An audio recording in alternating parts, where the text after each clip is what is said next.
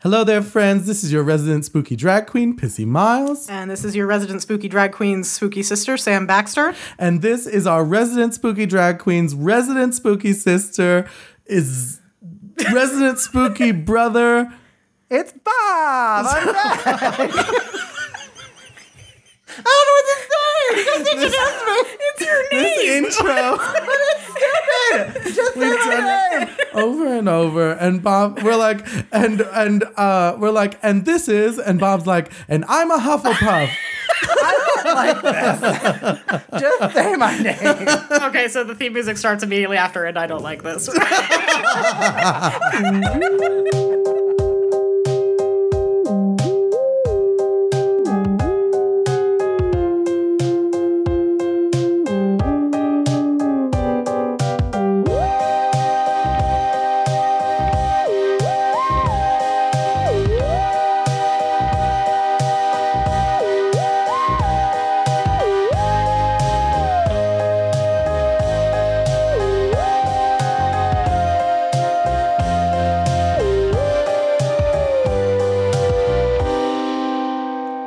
Okay, so we are doing a, a follow up episode this time. It is.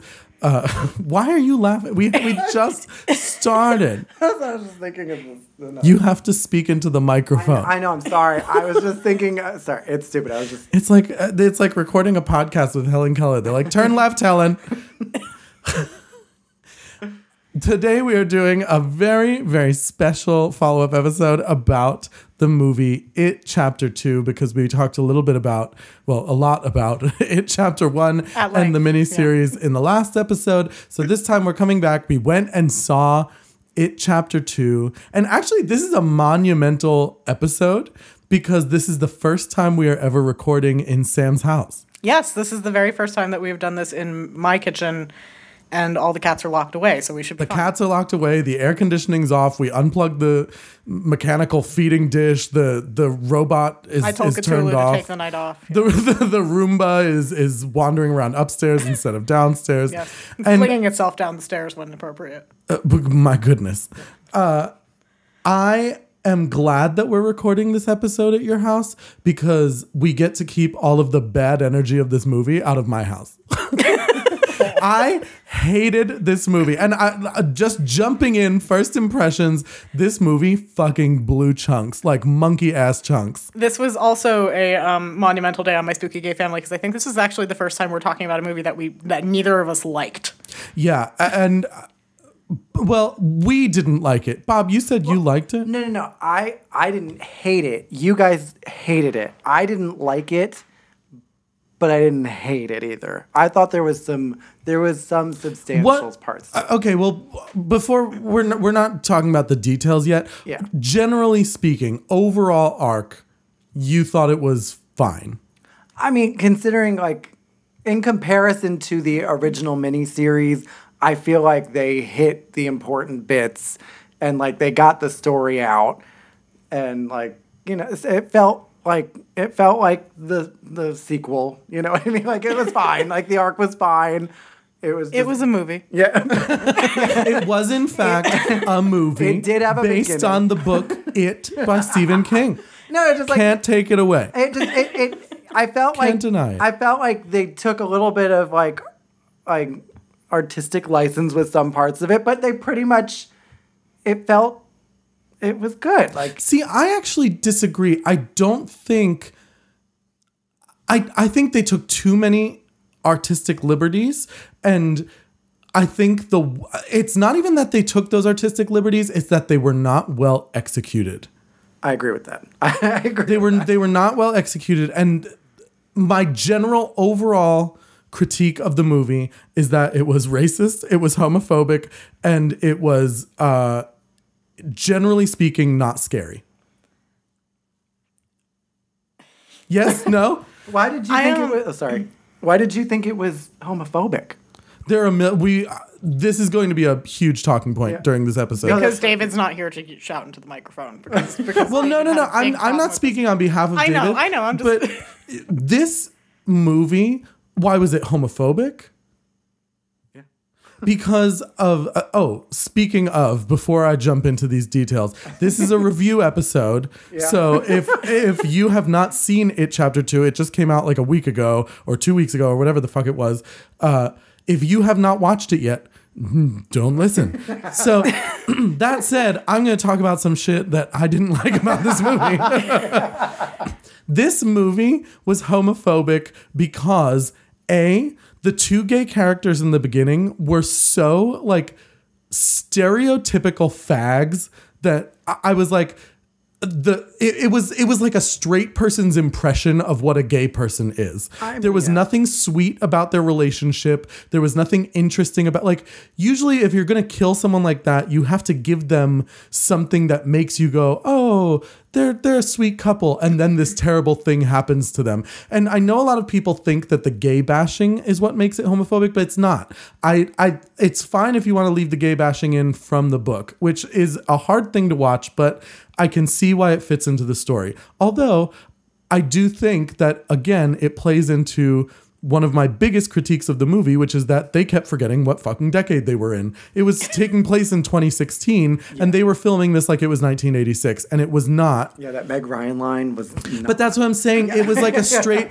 the the one the gay character who ends up dying Yeah. uh, when he's getting harassed and someone calls him a faggot. He's like, Meg Ryan called. She wants her wig back. yeah, that is the worst read. And it, it's like it's not it's it's like a 1991 read with a 1994 punchline. It's like Yeah. there is nothing 2016. Wh- Who in 2016 is talking about Meg Ryan? Like let's let's leave the gays out of it. Who in general is talking about Meg Ryan? I mean, yeah. I mean, I Nobody. I I agree. I just And that's not a read on Meg Ryan. I love Meg Ryan, but I'm saying like not a relevant. yeah, but did we consider that like homophobic just because some straight guy wrote really cheesy lines for the gay guy to say? Like, Well, that is not my entire basis Oh, for why this movie is homophobic. say. But I do think it's homophobic because it, it portrays these characters. It's like it's like who cares if they get gay bashed because they're acting like they're like they're not likable characters. I mean, them not being likable characters doesn't make me feel like go get But 'em. there was You know, like all their like making out and like kissing, and the one character is just like a cunty bitch the whole time, and he's like he's like I hate this dirty tone. Everyone here is a shit kicker. Uh, uh, uh, Wait. uh, uh. You're telling me you ain't never met a twink from New York City who talks exactly like I'm that not saying would I say haven't met a twink from New York City. I'm saying that this twink was homophobic. And I'm saying, Who is portrayed in a homophobic way, you mean? yes. He's a homophobic twink. His character was executed in a homophobic fashion, and I did not care for it one bit. Good day, sir. Good day, sir. I said good day. I feel like it was very, like a very stereotypical version of what you would expect an effeminate gay man to be. I definitely agree with It is a stereotypical, but the problem I had is that it's fine to make him a stereotypical gay, I guess to some extent. I, I'll give you, I'll meet you halfway. Yeah. But then there has to be the moment where those two then like come together and you see like why they're together. They, they they they had like one or two like awkward kisses that were not terribly romantic or loving. It was all very like "Bleh, we're just we're we're having this moment Yeah, because we have to prove they're gay. In an already super long movie, like, did you really? But then us- why not just cut the whole fucking thing? But because the whole, I mean, without getting too far ahead of ourselves, but the whole thing with Richie, I think they wanted to especially include that section because of everything with Richie later in the movie that there's like the allusion to, even though he never really says it, but he does say it. There's like that. Well, and that is part of why I think this movie is homophobic. That is the much bigger part of why I think I this movie I actually is like homophobic. that they did that because I hate, hate, hate, hate when people want to be like inclusive in things and they make it like this, like in your face, like look, Richie's But here's gay. my thing. Like, here's my thing. you know? If if Richie was gay, and that is what was that is what we were all meant to infer from basically everything they did in the movie. and I think we got that. Everyone got a happy ending except Richie. Richie, the whole movie, Pennywise torments. I mean, I would argue Eddie's ending was. You know what I mean. You know what I mean. Richie got Stan begs to differ. Stan got a better ending than Richie did. did, but- Stan gets to write a letter at the end and be like, guys, I love you. And then Mike calls his hetero friend Bill and he's like, Mike, or Bill, I just wanted to say I love you. And then Richie walks across a bridge and is like, I'm secretly a homosexual and wanders off into the woods. And you're like, what the fuck is this? Ben and Bev go off and live on a boat and uh, with a dog and and uh fucking Bill starts writing good endings all of a sudden, which yeah, good on you. Even though he was only on the first fucking chapter of the Yeah. movie. So it's like, this doesn't really prove a point, guys. He's only done chapter one. Chapter 1, I write good endings. The end. Uh and then and Signed Stephen King. And then Mike is like, I'm gonna go to Florida and be the man I was supposed to be. And and then it's like, okay, but Richie never came out to anybody. And the whole point is that the whole movie, Pennywise is like, I know your dirty little secret. You have He a dirty little him. secret. He sang it to him, literally with, Sang with a, with a the- chorus like of the silent assholes behind Rejects. him. And then and then at the end, it's like, well, if everyone gets to like face their fear at the end, Richie never got to do that. He never got to come out. He never told his friends he was gay. He never told Eddie he loved him. He never said any of the shit that would have made it a happy ending for him. Everyone got a happy ending except the fag. Or at least an ending with closure. Uh, any kind of happy closure. He just has to keep living his secret life carving initials into a fucking bridge. But don't you kind of get the feeling that since he goes and like puts the initials in the bridge, that it's like it's still it's like Richie's like coming out, like he's not ready to come out. Like that's why it's his. It's 2016. I know, but he's he's from the '80s, like you know, and he's like older and like it's not as. I'm from the the 80s. I know, but you know what I mean. I'm just saying it's like I just mean like in terms of like I don't know how to explain it. Like I feel like in like he's got like his huge career going on. Like I feel like his whole But to his thing- friends, if it's if it's supposed to be that like this group of friends came back together and they loved each other and they they they remember everything and blah blah blah blah, and he never comes out to them, that's fucking stupid. Well, I think I think it's hard because I feel like it's like one of those double-edged swords. Had he come out in the film, you run the risk of it becoming like, oh, here like Richie gets this coming out scene and it all gets very cliche and everything. like- Everyone had a cliche ending at the end. Everyone except Richie. Uh, I mean, kind of, but not You're really. telling me it's not a cliche ending when Bev is sitting on the boat with Oh, their no, dog yeah. and Ben and Ben comes up and he's like, "How'd you sleep?" And she's like, "Actually good." Stares off into the distance. I had a beautiful dream. Yeah, you still don't write good endings. I mean, yeah, That's a just- I- cliche. uh, that is a I mean, cliche yeah, I just- ending. I don't know that I feel Stan like co- writing to them from the grave to be like, "I knew I wouldn't be able to do it, so I killed myself Yeah, I to didn't like save you." I didn't like that they did that. That was stupid. And it's like I I never finished the book because I thought the book should have ended halfway through. But I'm saying it is. Uh, this was like the treatment of Richie's gay story. It's like why choose to include it if you're not going to acknowledge it? If you're not going to treat it like the rest of the stories in the movie, why include it? Because he wasn't gay in the book. No, he wasn't. I, I think the, the the only argument for the fact that he never comes out to them is the idea that like he came out to himself, like it's like a self discovery moment.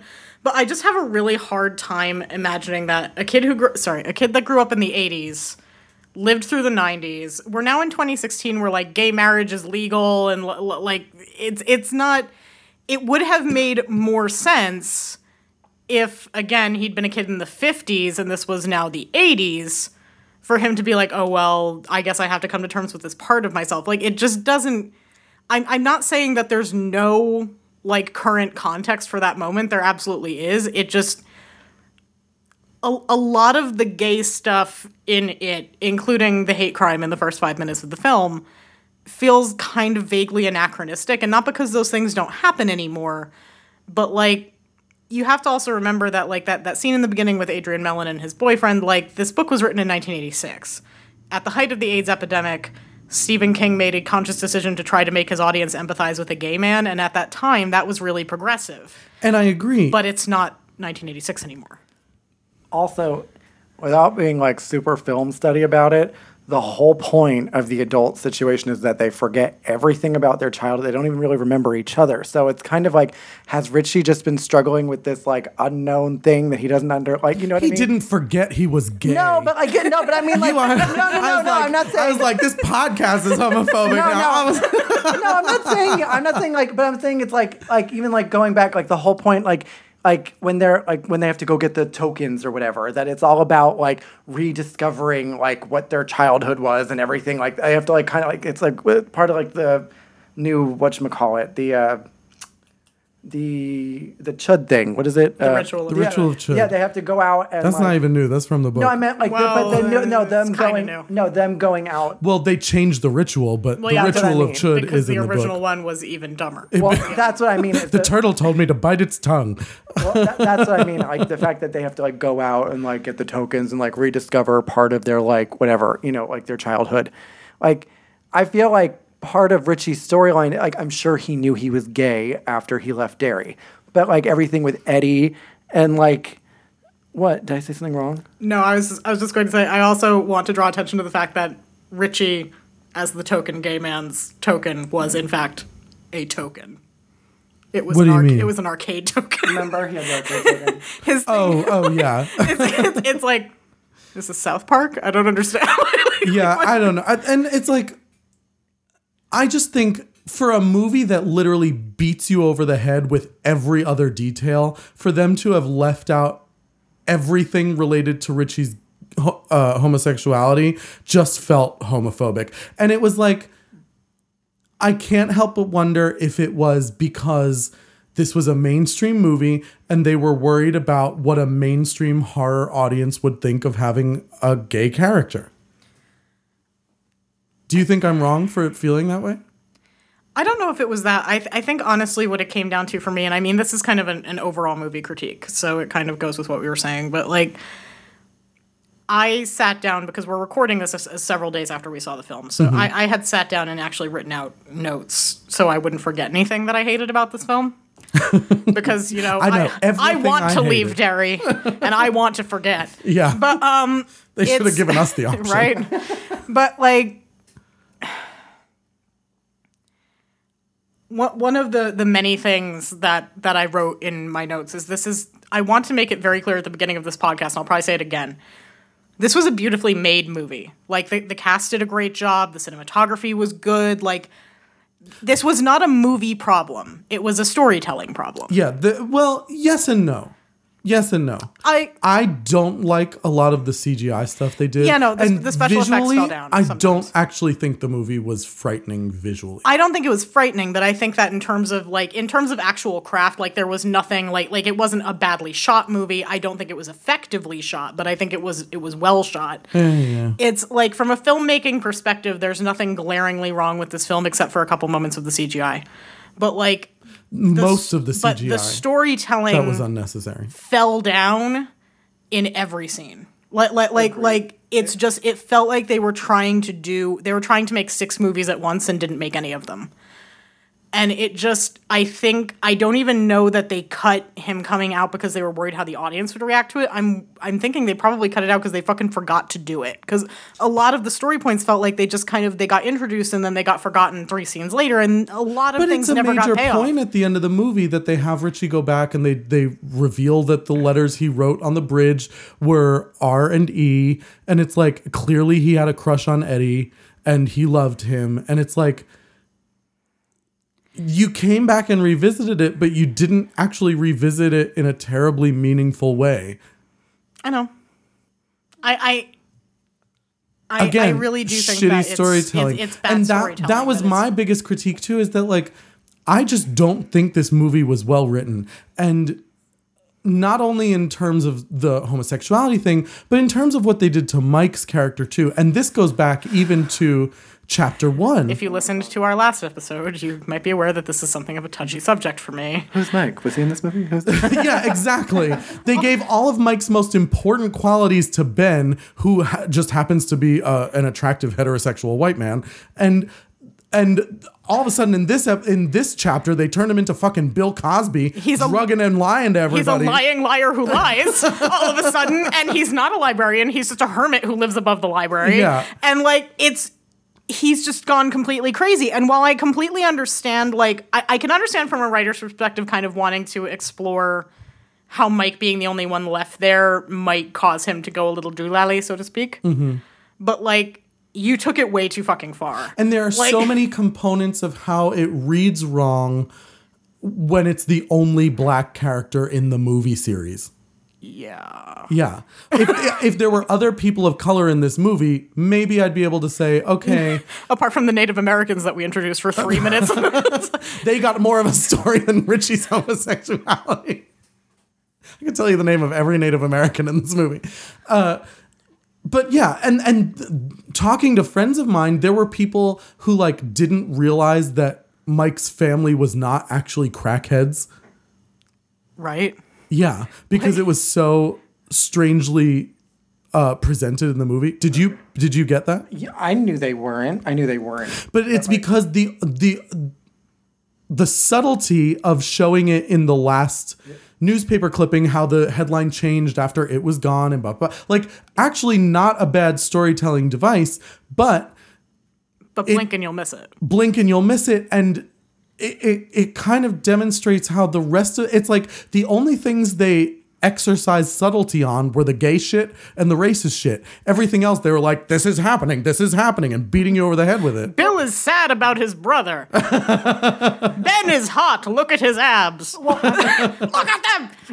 Don't you think then that maybe that they were trying to be sensitive to these issues? Not saying they did it right. I'm just saying, but do you think that maybe in an effort to be sensitive and not is it likely- sensitive to not talk about it Well, but I mean, also is one it of, sensitive to but one of the give the, things, but storyline one of the someone things that Stephen King does in the book, at least for the bit that I have read, was that it was always about like when it came to like anything that was like minorities or like LGBT, anything like that. It was always kind of like that thing that nobody talked about, but it was like subtly. You know what I'm? t- You know what I'm saying? Even like with the even with the gay bashing at the beginning, is true, but- nobody cares that it's going on.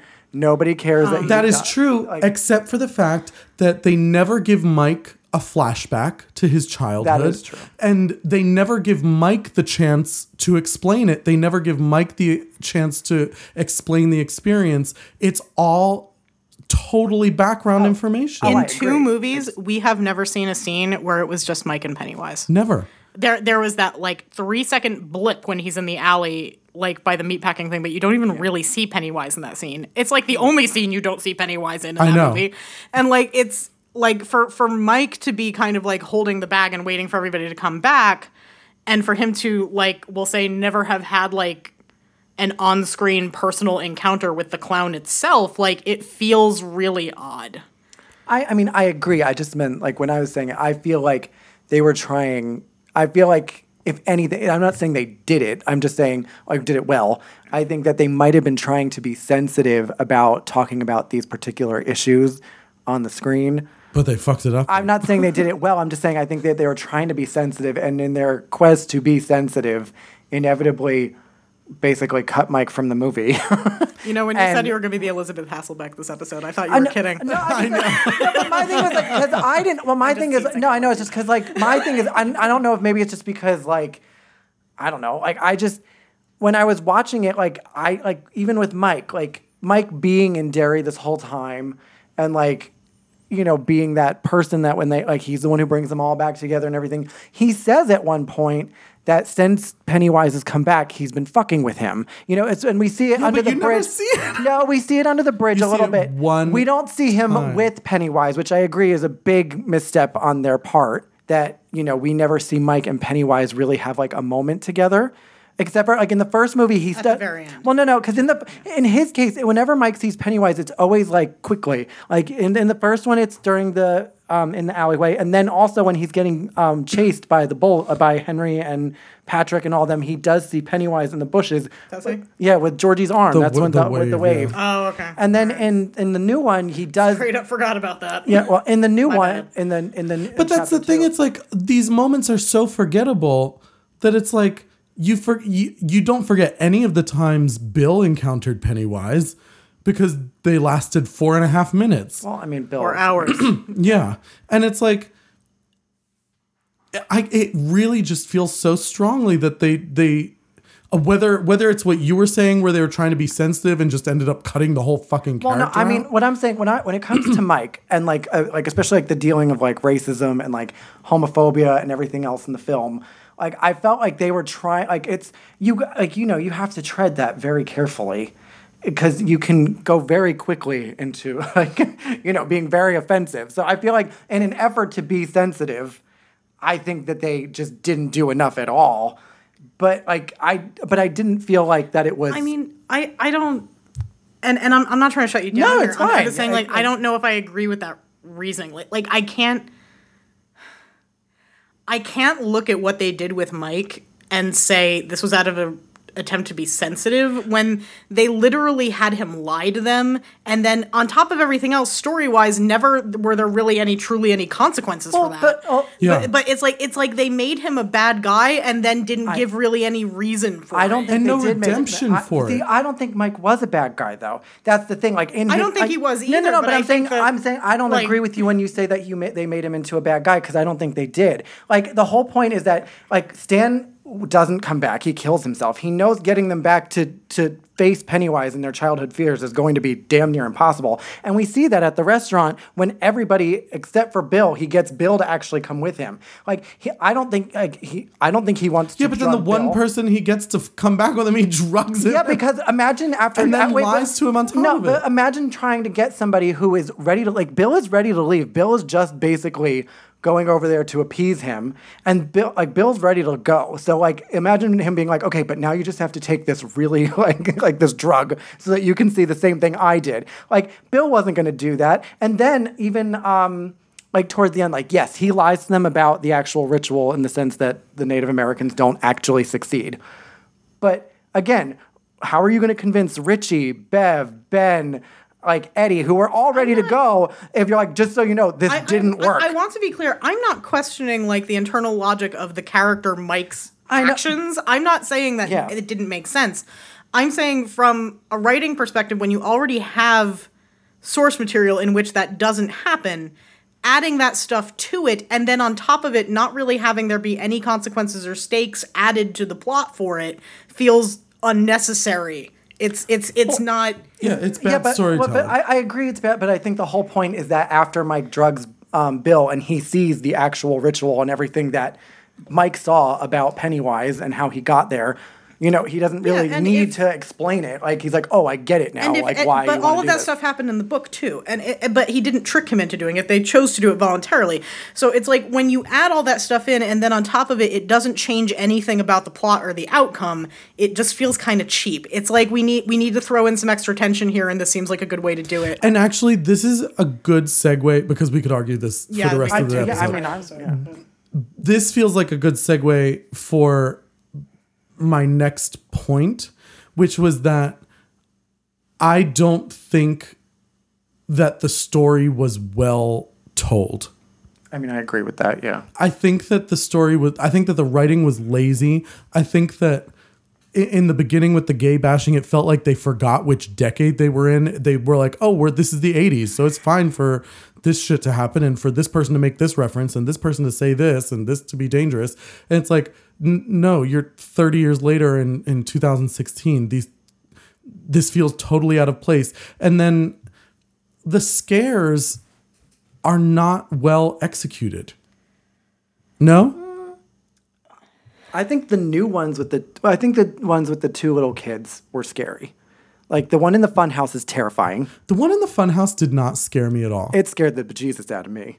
Like I because it can made me laugh. I- well, the I- thing with the tongue, the tongue. When he's licking the glass. Oh, like I a mean- fucking dog. But I mean, I mean, like it scared me only because I mean, like, but like, put yourself in that kid's situation. Like, this is like he, it like it looks like an apex predator, like about to get through the glass and eat you, which is what happens to him. So it's like I think, like for me, that was scary. Putting myself in, like, the context of what the character, like that little kid, was going through, and then Bill not being able to stop him was really sad. You know. Um, and then like even the little girl under the bleachers was terrifying. the the little girl under the bleachers was actually the only well executed moment in the movie. Although there was even one thing about that that kind of bothered me. I I do think that it was a well executed scene for the most part. I thought that the way the girl was reacting was appropriate. I thought that it finally kind of gave sense to what they were trying to achieve with this new version of Pennywise. Like up until this point, I was like, this version of Pennywise sucks. What they tried to write him as and turn him into is just the creepy clown, and it's missing all the other elements of what Pennywise is. This scene, you got to see the luring a little bit more, and you got to see um, the way he fucks with these kids a little more. But, and maybe this is just me, the whole argument he uses to get the kid to come closer is like, oh, I've always been afraid that if anyone saw my face, they wouldn't like me. But they have a light on his face the whole fucking scene. Yeah. And I'm like, we we can see his face plain as fucking day. Like you can't see his hair. That's the only thing that I, that you're like you're like, "Oh, maybe he's got a really freaky haircut." Like you can see his whole face. I mean, it's it's that it's also I I think this was again a moment where they really really love the fact that they gave Pennywise shark teeth. Yeah. Like they really fucking love it. And it's like, guys, I don't need to see them every fucking time. Every like, time. and I really don't need to see like like doing it like it felt like fucking Piranha 3D. Sometimes it was it was just like and big scary mouthful of shark teeth right in your face. Isn't that scary? Isn't it scary? Are you scared yet? Are you scared yet? It's like it's the 17th time in the last 10 minutes, so no, not really. like they do that in the miniseries though. Like, no, we, Only we one see time. the we, no. we see his teeth we more see than it. once. We see it a lot of time when he attacks Georgie. yeah, we but see he's it, never see it in coming the right at the camera. Yeah, he is with the little girl. He is, and with Georgie In the With Geor- miniseries? Yeah, with Georgie, it's like right on his face when Georgie. Yeah, you see it in the with, sewer, and, and with you the little see it- girl with, in between the clothesline when he. No, you don't Yeah. see his teeth You there. don't see his teeth there. You, yeah, you do. Because No, he you do not. You don't see his. No, you he do just not. frowns. His face goes stern, and then the sheet waves in front of him, and then it switches to his point of view, rushing towards the little girl. Oh, okay, I thought you saw his teeth. No, you see, You see it max three you, times. You do see it in the sewers yeah, with Stan, you with, see them. with Stan, and then also when they attack him, like in the fir- in the like when they're kids, right before he goes down the hole. You don't you see his teeth there too? Well, he's still he's the mangled face. Yeah. Yeah, but I, I think I think my point is like in, in the miniseries, and I, I I mean obviously we talked a lot about this a lot in the last episode, but Pennywise is scary just as Pennywise. Oh, I agree. In in this remake, Pennywise is only scary when he's got his great white on. You Yeah. know, like See, but I think you overestimate what people want in 2020 because, like, a lot of people want to see his teeth. A lot of people want to see like a physical scare from him. but it stops being scary after like the third Oh, time. I agree with you, but I'm just saying that, like, it's. I like- also, I, but right, but this is my podcast. I don't give a Yeah. fuck what anyone else But I'm just saying, it's like I'm just saying, like in terms of like Jurassic Park, like in the original Jurassic Park, I think is much scarier than the newer Jurassic Parks. But in the newer Jurassic Parks, you have to include these big, crazy dinosaurs, so because everybody's see, like everybody's like they want more, they want it to be uh, like what they I would just- consider to be. I don't know. I don't. I don't But it accept the dumbs it idea that like, down. And- I, I don't accept the idea that today's movie audience is dumber than they were. In I'm not saying they're Yeah. dumber. I'm saying people, but I think that it's like in the same way that kids today, when they watch The Exorcist, don't think it's scary. But people, like, obviously, when the movie was in theaters, everybody thought that was terrifying, and rightfully so. I mean, I still think it's Yeah, terrifying. well, I do too, but I'm saying like kids today, though, like not kids today, but like younger people today, like because they have more like CGI and like things that they can make. oh, you're not gonna come for him for saying younger people. what? What do you want from me? She today? yells at me every time I say younger people or when I was younger. And, I'm- and No, Yeah, I'm no. I yelled at you. When you, were, you were like, when I was a young person. It's I, like- u- I used to be a young person. my point is, you still are a young person. No, I'm not.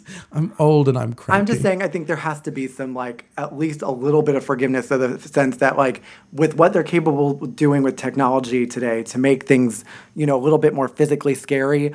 They have to, I not that I want them to, and I wish they didn't, but I feel like they feel the need to utilize them because if they don't, look at Paranormal Activity. That is a terrifying movie. Most people don't think it's scary though because like you don't see the ghost.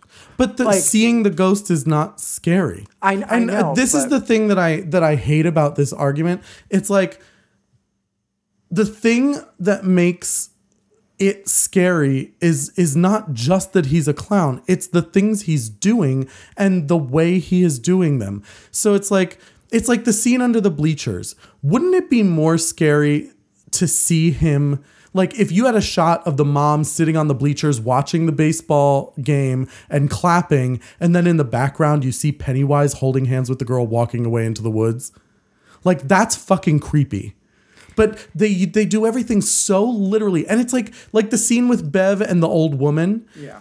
That the CGI old woman that comes running out and is not. I All of a literally sudden, she's a giant troll doll. Yeah, I I, did laugh at that laughed. too. I thought that was it was stupid as shit. And it's like, you know what would have been scary if she had stayed the naked old woman. If a naked old woman ran out of her kitchen at you and was attacking Scary. you, s- fucking scary. I don't need the CGI bullshit. It's it's not even that. It's and we talked about this a lot the night of. It's I want to be frightened. I want to be scared.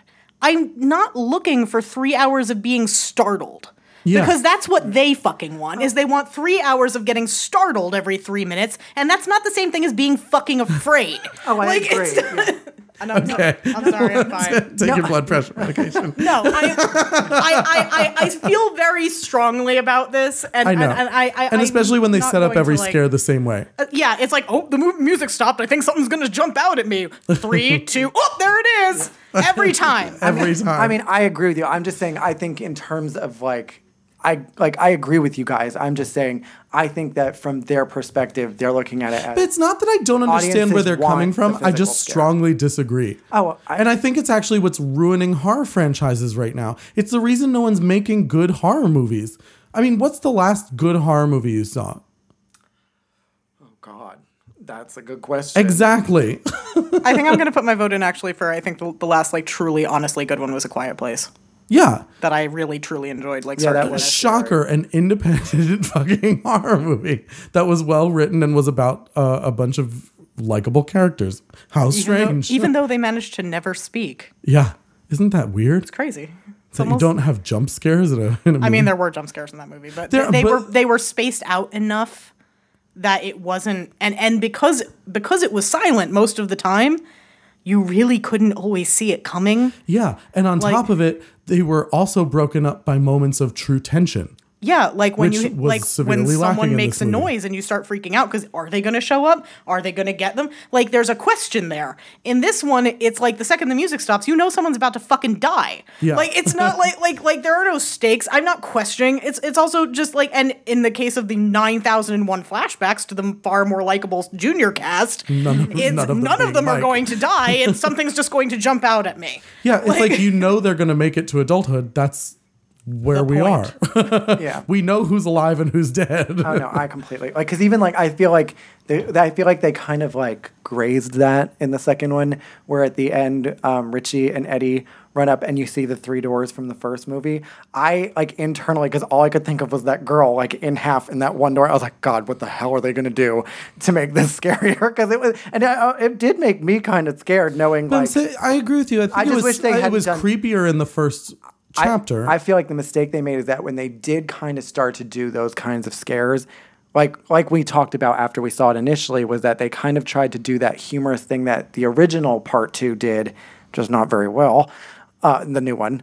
Um, like I feel like that moment got ruined by Richie and Eddie.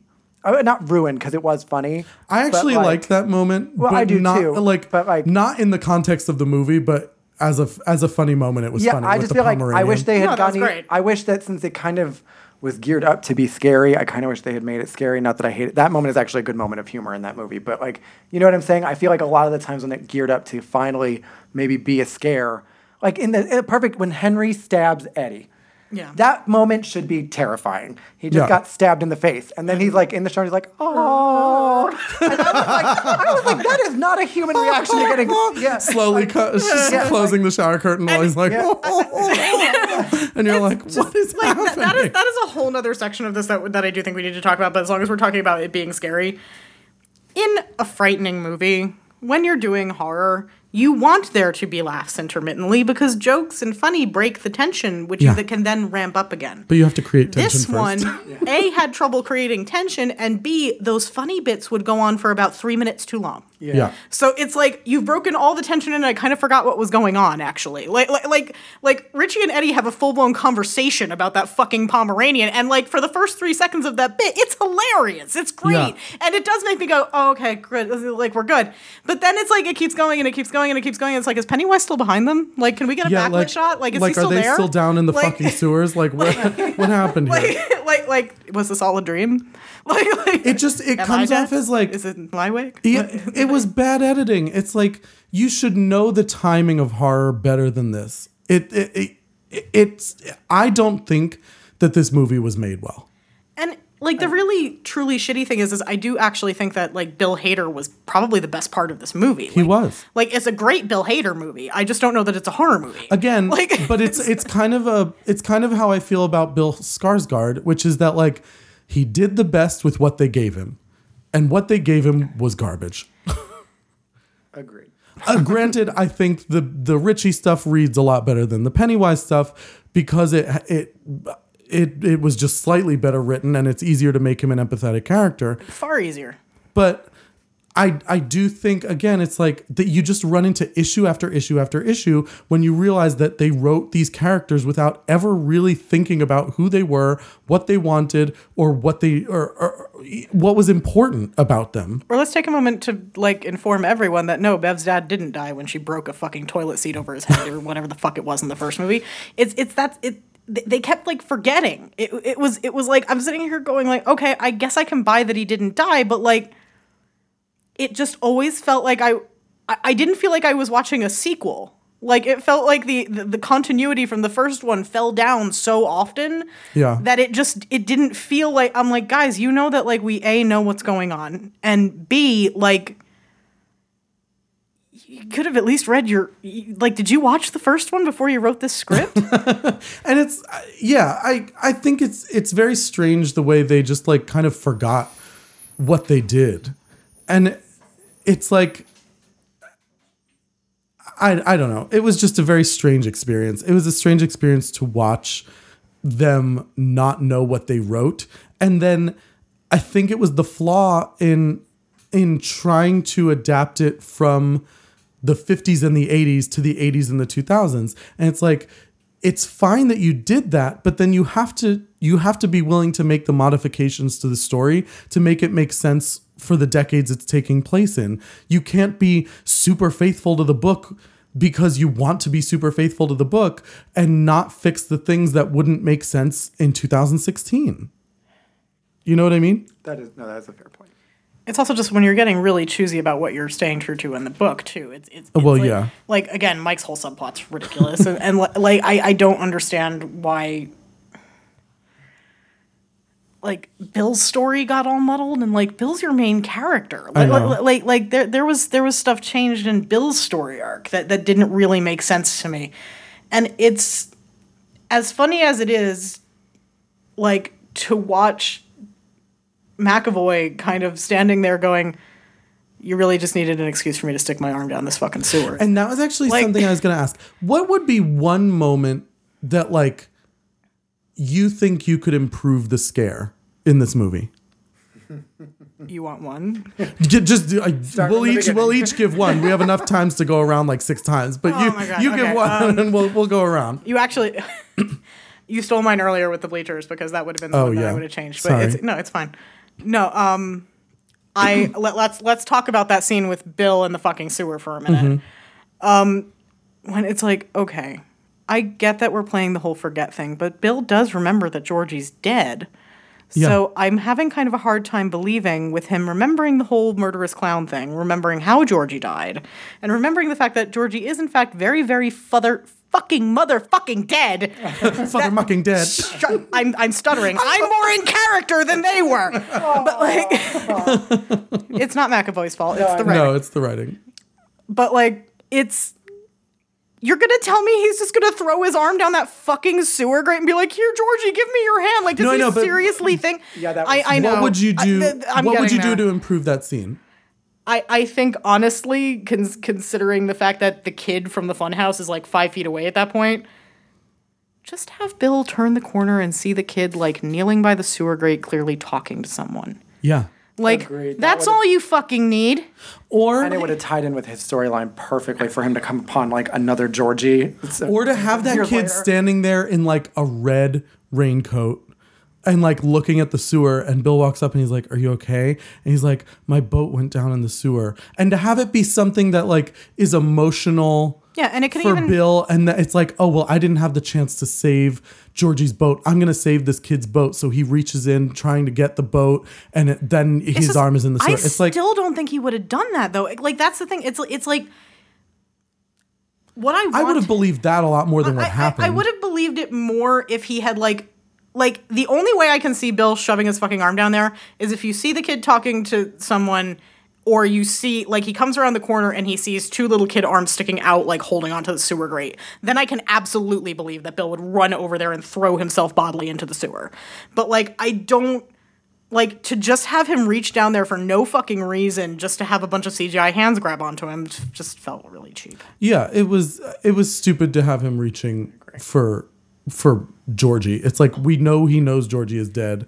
He's not crazy. Plus, it's just super annoying. Like every single time Bill is alone on screen, that it comes as Georgie, and he's like, "Georgie, is that you?" And it's like, you know, he's dead. You, Like we, know, it's not Georgie. We know he's dead. You know he's dead. Everyone knows the kid's dead. It's been like twenty. Helen Keller is like he's dead. It's been twenty-seven years, dude. He's not alive in the sewers. Another thing we talked about earlier, like at the end of the last movie, all the fucking dead kids are down in the cistern except Georgie. Georgie's body's not there. Georgie's we don't know gone. where he is. Like, like it's not like Plus, in the off chance that Georgie was alive, you wouldn't have heard a little kid's voice come out of the damn sewer. It would have been some like homeless dude that you don't recognize. Is there a scare Bob that you would have? boat. it's all good, bro. I got the boat. It's fine. Is there a scare that you would have improved? Um, there's a, I mean, yeah, I think of like the, um, like, you know, like how the adults run into Pennywise again, like they have that moment.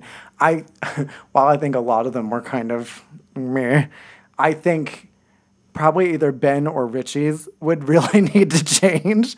probably Ben's more than Richie's just because they ruined the Kiss Me Fat Boy line. In that moment, Yeah. like when they're in the like with the locker and The everything. best line in the entire miniseries. That was also a flashback. Oh, that's it? right. Does he even It That was. encounter wasn't, him? that wasn't, he wasn't even there, that wasn't no. even grown up Ben. That That's was right. that was young Ben. Ben never encounters Pennywise as an adult. Oh, just kidding. Then definitely until the very end when he's again Yeah. carving into his manly six pack abs I for no reason other than to point out that Ben does in fact have a six pack. Well, he's he's mimicking what Henry did, but again, it's like I know. But What- It's, it's, it- it's just this is an excuse to have this actor's shirt pulled up to Yeah, his chest literally. For 10 minutes. It's not like K- So you would have improved Ben's scare. Well, I mean, I, I mean, now that I real, I, for, I forgot that they just did a flashback with Ben. Um, I then Richie's Richie's adult um, uh, when he meets with the with And- the Paul Bunyan yeah, shit. with Paul Bunyan, and then like, uh, you have a dirty little secret. Yeah. Like, I felt like they tried to recreate the library scene in the miniseries a little bit because it was so iconic, and I think they were trying to make Pennywise funny. But Bill Skarsgård's Pennywise is just not like written to be funny in any way. There's nothing really No. clowny about him. No. especially because his version of a clown is like from like the 1800s. So it's like, you know, like he doesn't like at least Tim Curry's Pennywise. Like when he's making jokes up on the balcony in the miniseries, you're like, okay, I can kind of get into this because he's got like you know the giant clown pants and the like, clown shoes. Like Pennywise's clown, I I mean, Bill Skarsgård's clown in this it is not even.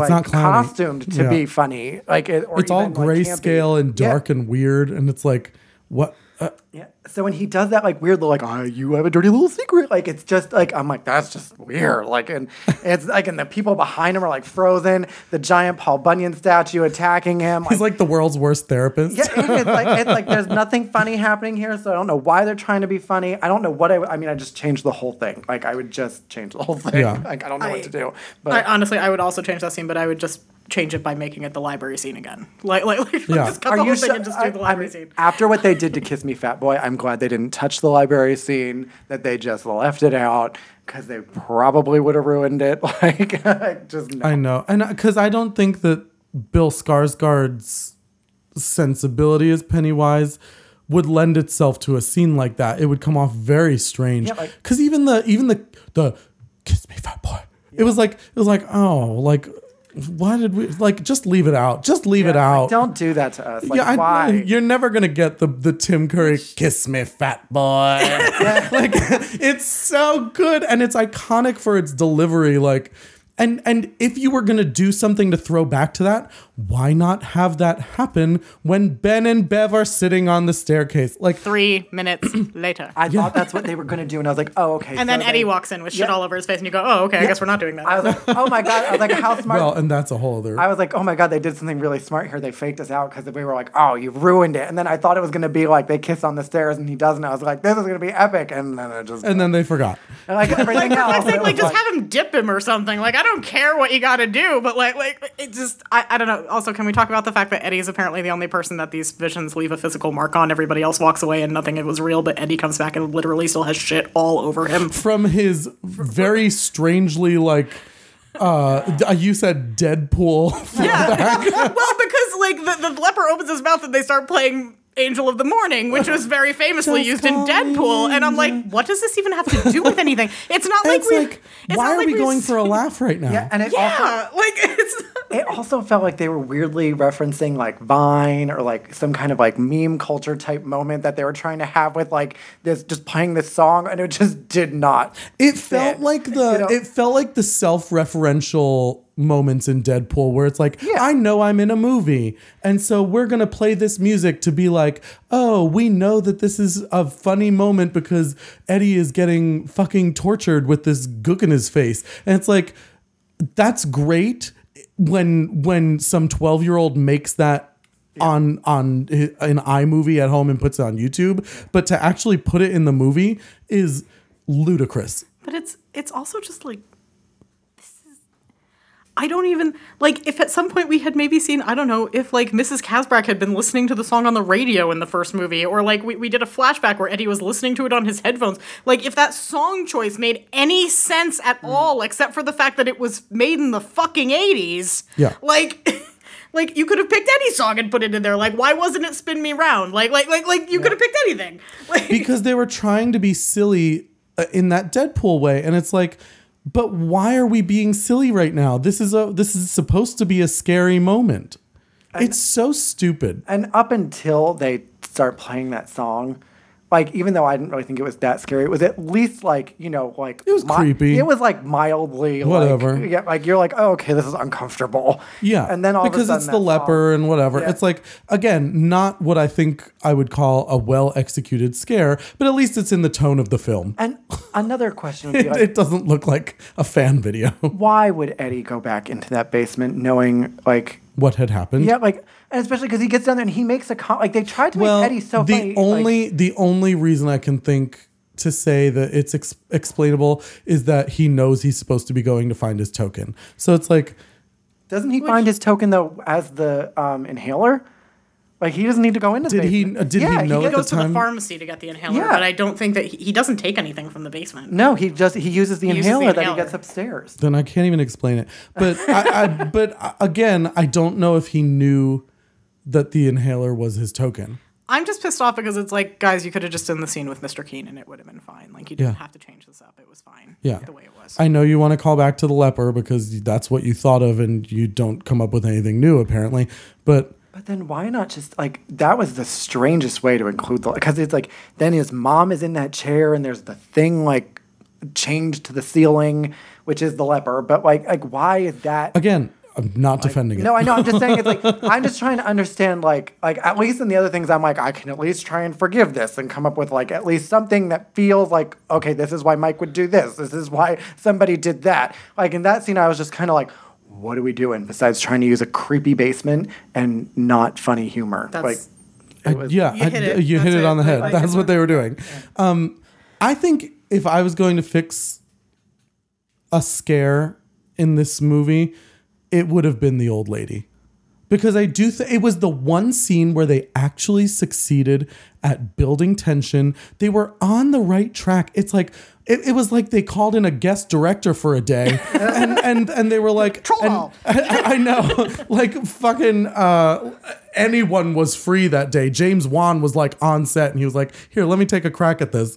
You hey, sit you down." Be, you be nice to James Wan. I'm saying James Wan did it right Oh, for oh, ten oh, okay. seconds. I thought you were talking about the guest director doing the troll doll thing. I was like, no, no, no, no. boy alone. I'm saying James Wan was on set that day and was like, "Hey, let me take a crack at this scene with the old lady." Directed it great, and then they were like, "And don't worry, we'll take care of the scare at the end." And he was like, uh, "Are, are you sure? You, you sure you don't want me to I do have this? a makeup kit in my car. and they're like, no, James, you sit down. We'll do this great. He's looking at Jessica Chastain like blink twice if you're in trouble. and she's just like blink, blink, blink.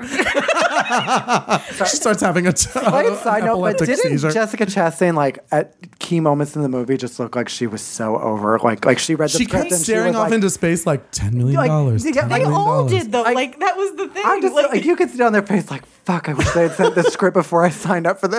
like they're they're all literally sitting there going like, was it the same one who was it the same person who wrote the movie for the kids? Because the one for the kids was better.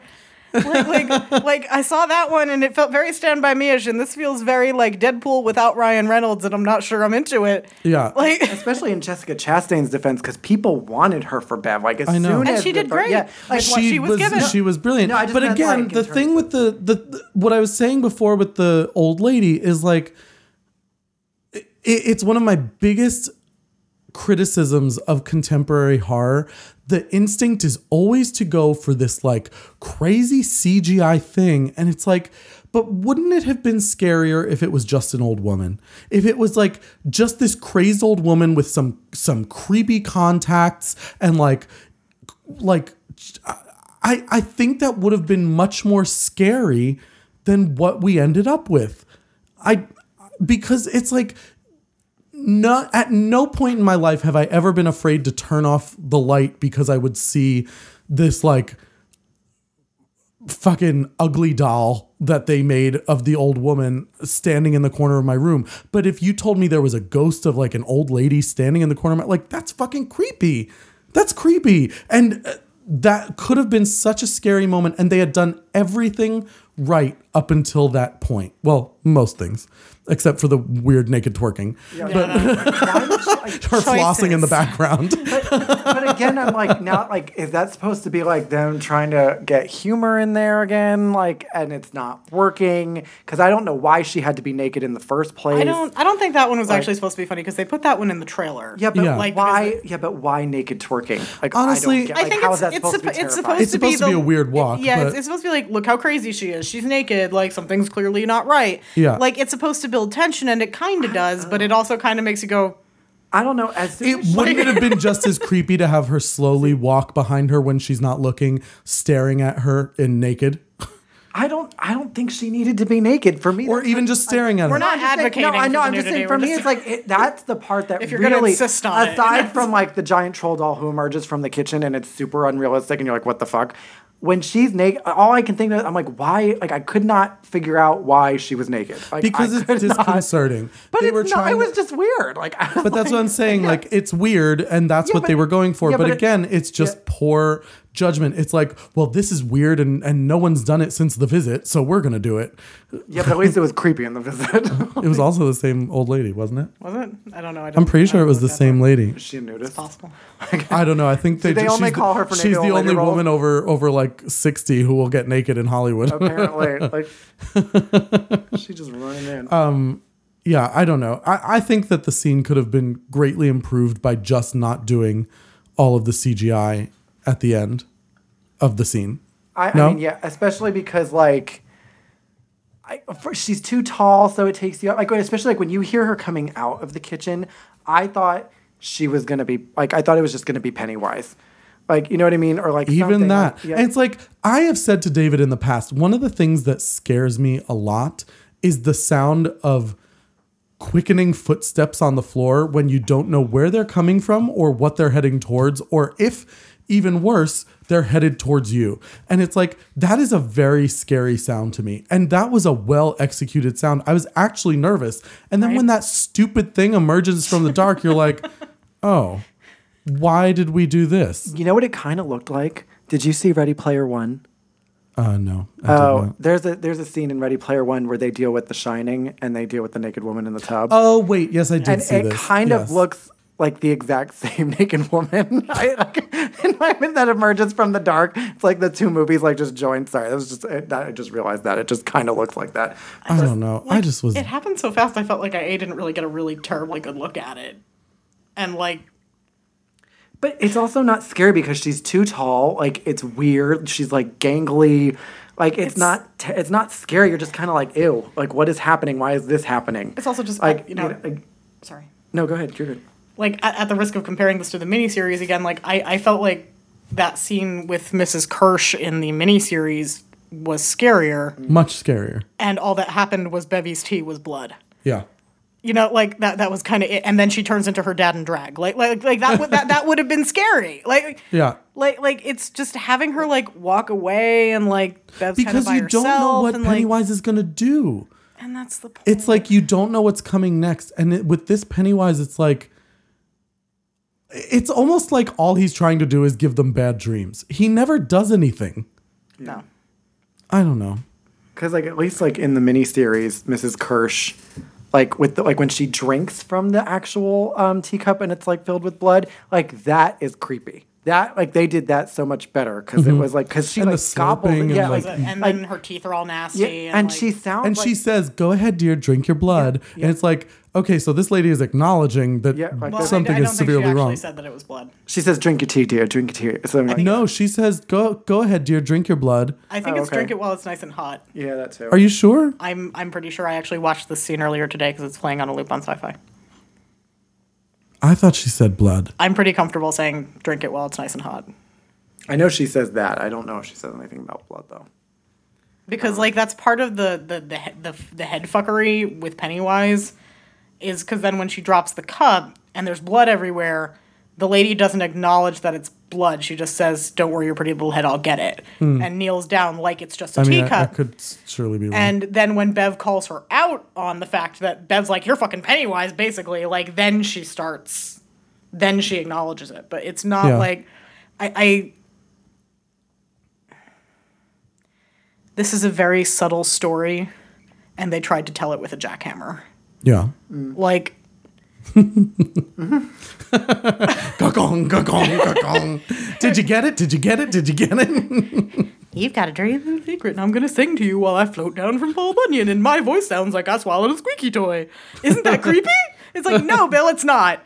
it's really not. Like, like t- Tim Curry's "I smoke three packs a day" voice from 1990 was actually scary. yeah. Like, like because he didn't just seem like a regular clown. Okay, so uh, let's move on to. I want to. I want to try something. oh no. Okay, what do you want to try? Can you say one positive thing about the movie? Compliment sandwich on the spot. Uh, I mean, yeah, I think, like I said, I thought the um, the two little kids scenes, I did think they were scary. I thought they were well done. I like to for the most part. You know, I guess maybe they could have been done better, but I, I didn't mind them. Um, I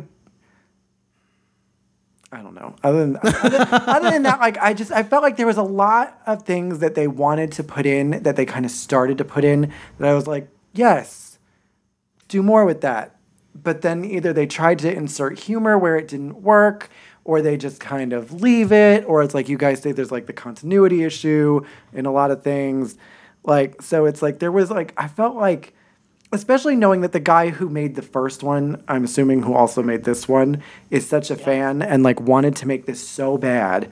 It's just a little bit disappointing knowing that he did so good on the first one. And then the second one, it was just like, like I don't know if maybe the movie studio in the first one was like, why don't we see what happens before we give him full, like you know, like go for it. But No, because I mean, they started filming this, I think, six months after the first one came out. Yeah, Granted, I- the first one did very well, but like, they always knew there was going to be a part two. I don't. I don't think there was ever a question that there was going to be. There was like a moment where I remember them saying like they didn't know if they were gonna make part two, but I feel like that was just hype shit. It Yeah, was no, like that, that was just go to the movies or you won't get the second half. like who's gonna tell who's gonna tell the first half of the story and not the second half? Like although to be fair, granted, there's an argument they favor of- probably yeah. should have, but that's a different story. Um, I would say the only uh,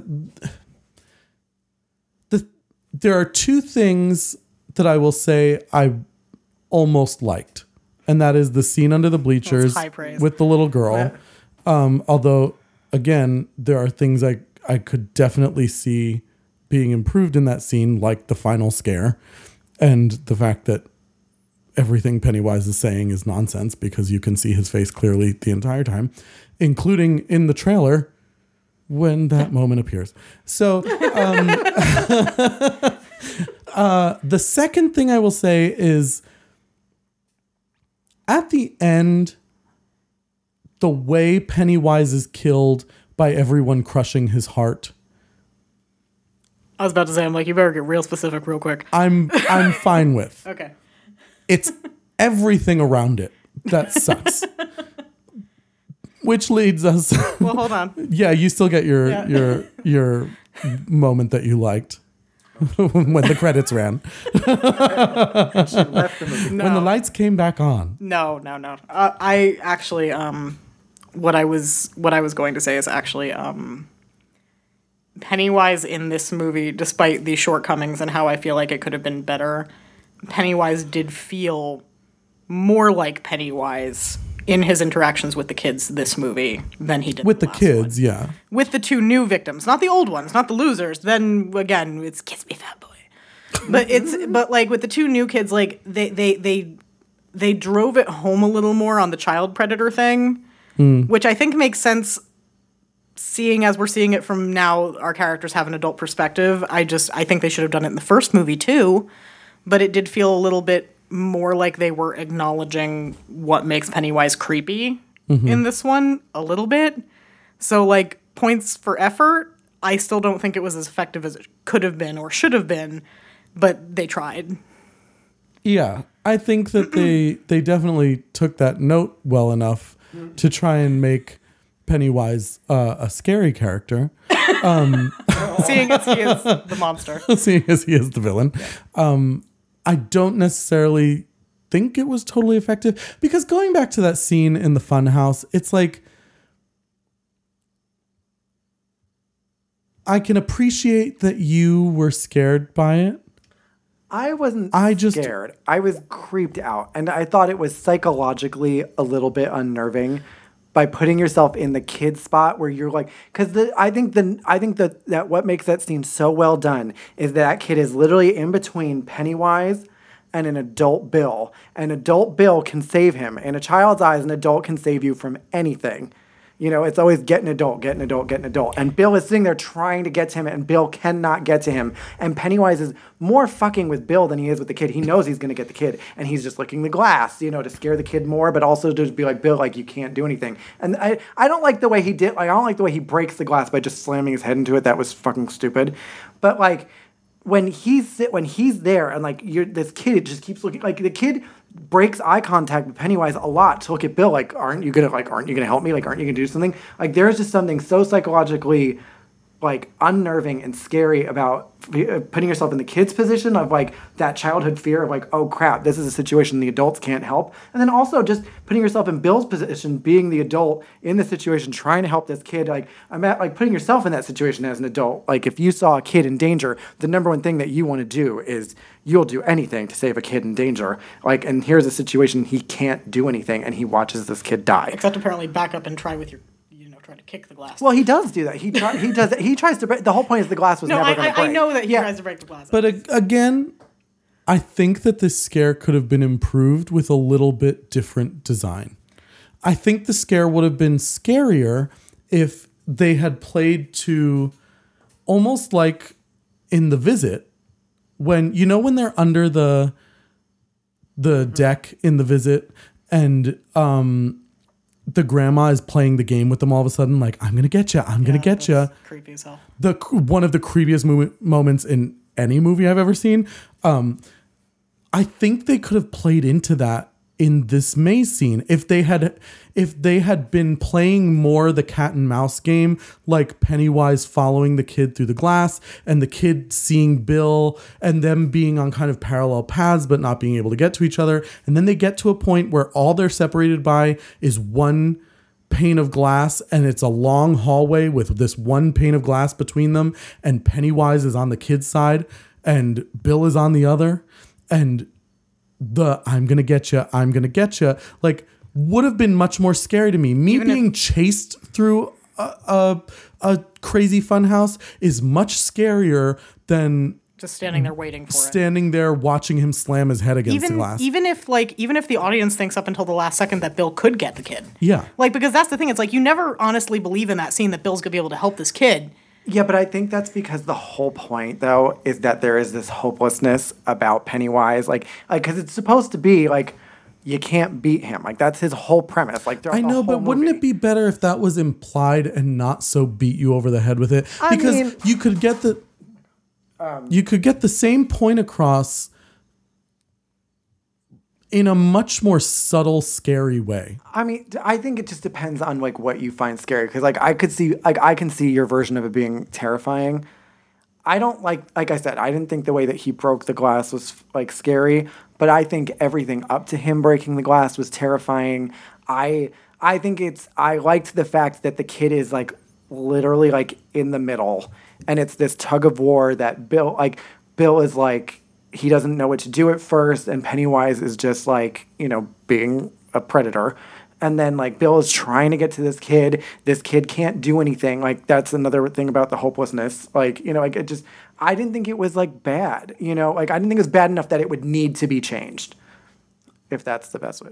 If that's I mean, I I acknowledge that you feel that way. that works for me. I'm not. I like your. I think your idea. I would have to obviously like you know see it filmed and like to really compare them. and Be like, this is the better one. You know. Well, like, like, because it would have made it much more scary if you saw the playful side of Pennywise chasing this kid through a mirror, a fun house, and then when it's finally a straightaway and this kid is only inches away from Bill, you see the switch to Pennywise becoming the predator, and it's like all of a sudden it's a straight shot. There's nothing And the kid between like you. bounces off the glass at the last second. Yeah.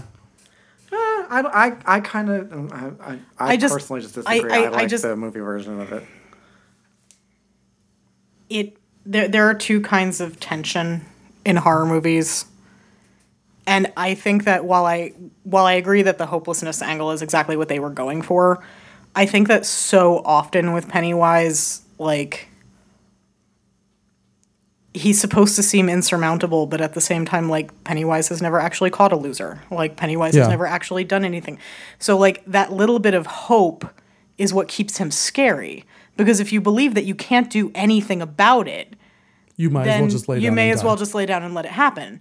Like it's But isn't that then? But then, technically speaking, isn't that the whole premise of Pennywise's character in this? Is that he's trying to remind them that he can't be beat? Like, because that's the whole. Like, that's the whole point. But that's you know what I'm sorry, saying? but that's why letting Bill believe for a second that he might be able to actually, I think, drives the point home more clearly Mm-hmm. than Bill just standing there going, "I can't do anything. I can't do anything."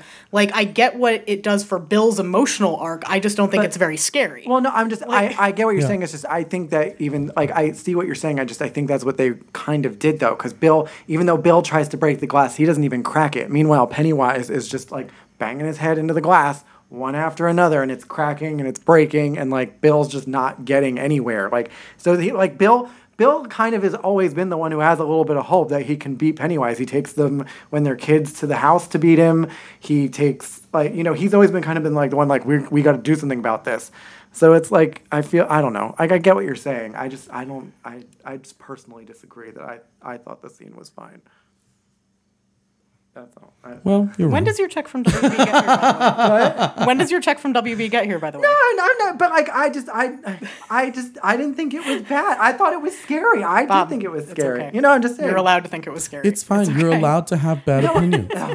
Oh it's just in theory, this is supposed to occasionally be a funny podcast. Yeah, I know. And we have not made oh, sorry. any No, no, jokes. yeah, this- no. this We're really passionate about this I know. one. For some reason, this movie, just more than any movie I've seen recently, just like rubbed me in all the wrong way. It was like the Harvey Weinstein of movies. It was just it it it It's was like awful. And if you had seen the three-hour rant that we had in the parking lot after the movie, we literally sat outside a Cinemark in in New Jersey I think I smoked like half a pack of cigarettes while we were yelling about this movie. because it's so there were so many missed opportunities.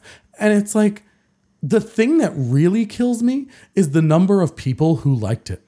And I think this is this is a this is a good point to, to bring up in this like and I, I obviously if you've been listening for this long, you can't disagree with us completely or you would have turned it off by now. Yeah. But I, I do want to point out it's like the reason this made me so angry, and I know the reason it made you so angry, is because we wanted the movie to be really good. And Yeah. we, we were hoping that it would be really, really good, and we really like the or at least as good as the first one. Yeah, because the like- first one wasn't without its issues, but at No, least I could like- sit. I could say, you know what? But on second watch, put it it, all away. We, I wouldn't even say on second watch. Like the first time I saw it, I was like, you know what? It wasn't as great as the Tim Curry Pennywise, but other than that, it was still fine. Like I could appreciate the things they did. This one, I just did not appreciate almost a single choice that was made. It's also just like I I hate jump scares.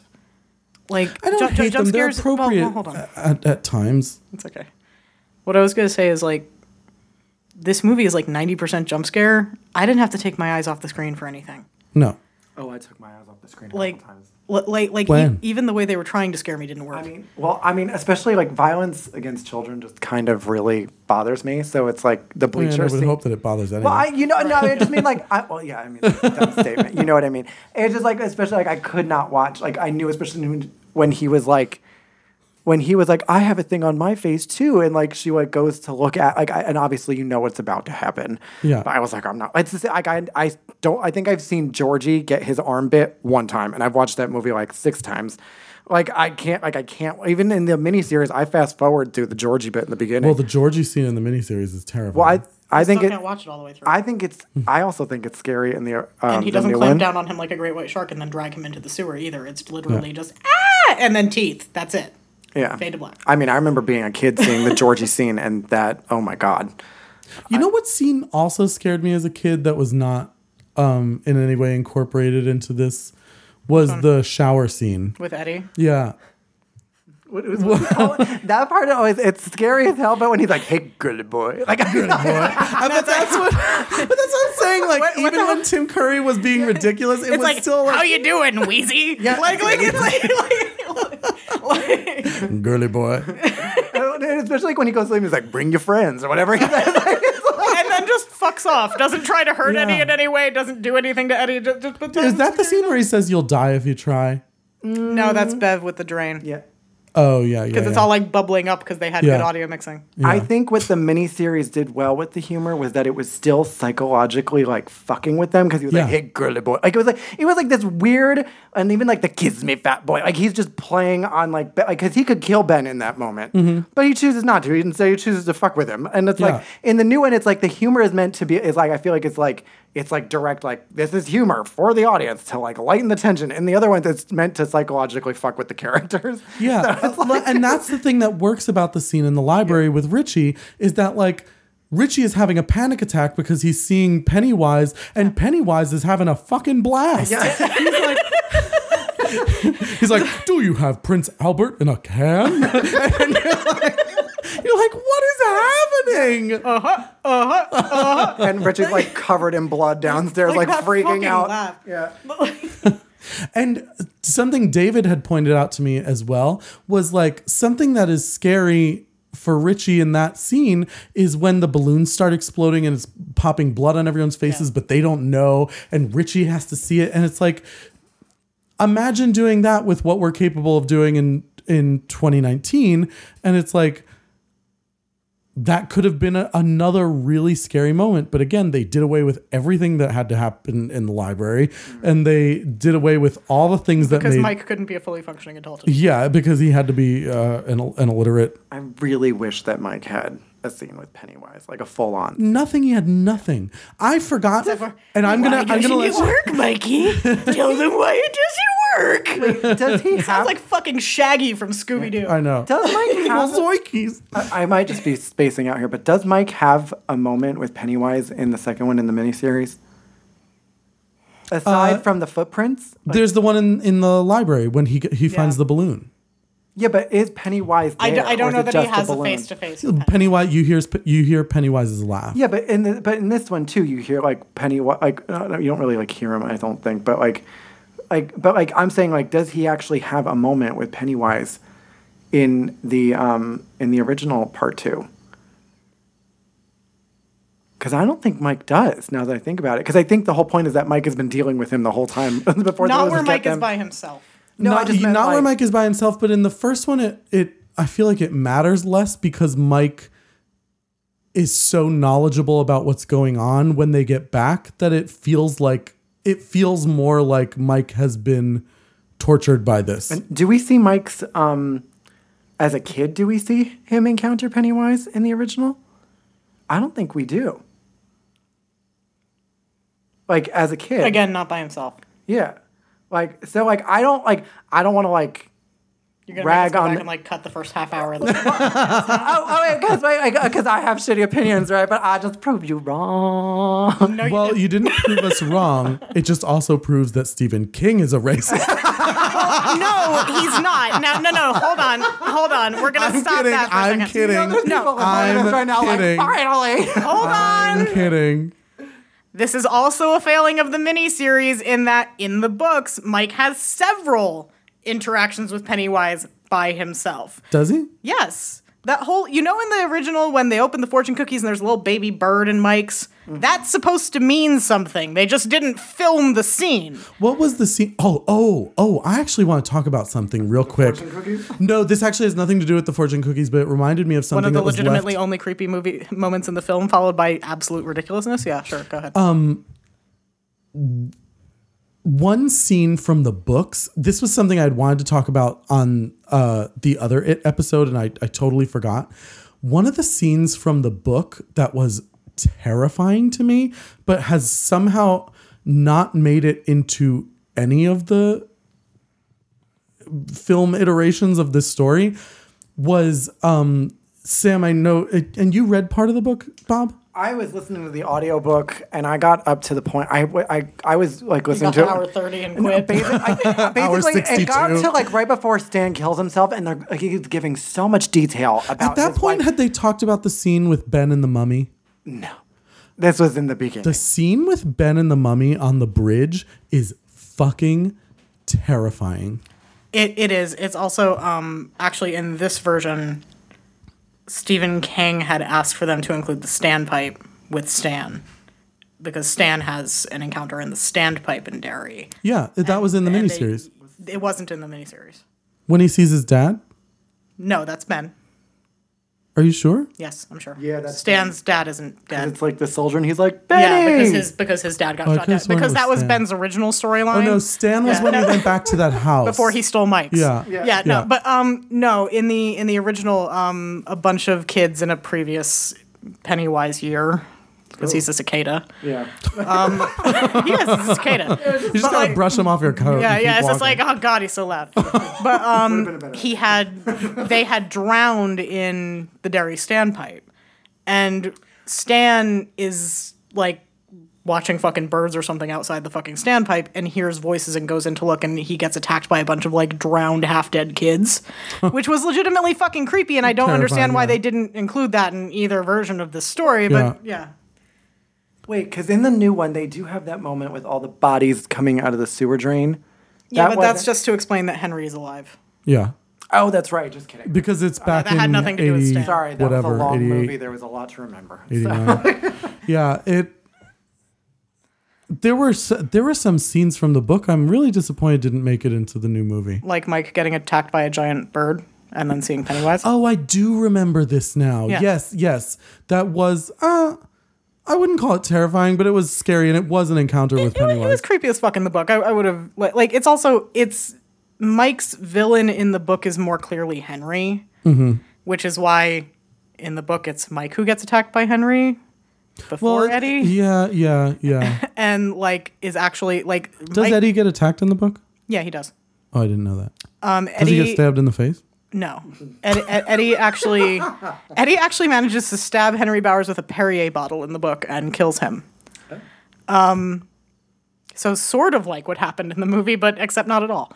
But um, You mean he doesn't kill him with a tomahawk? no, no, Richie doesn't You just got tomahawked. doesn't kill him. With a tomahawk. um, but no, like like in the in the book, Henry is more ver- is very clearly Mike's sort of main antagonist. But mm. like when you considering the fact that Henry Bowers was barely in this fucking movie, I don't think we can make the argument yeah. that we fixed it there. Yeah, that was a huge mistake. Although looking back on the miniseries, he didn't make many more appearances in that one either.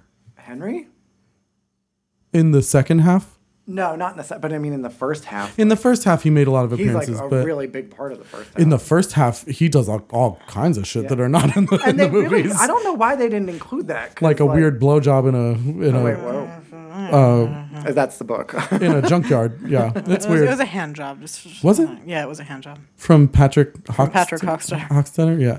Yeah, Stephen King really liked fucking with everybody's head in that book Yeah, no, as far as childhood sexuality. That was great. But um yeah, and whose story did that play into? uh, Bev's? Bev. Yeah.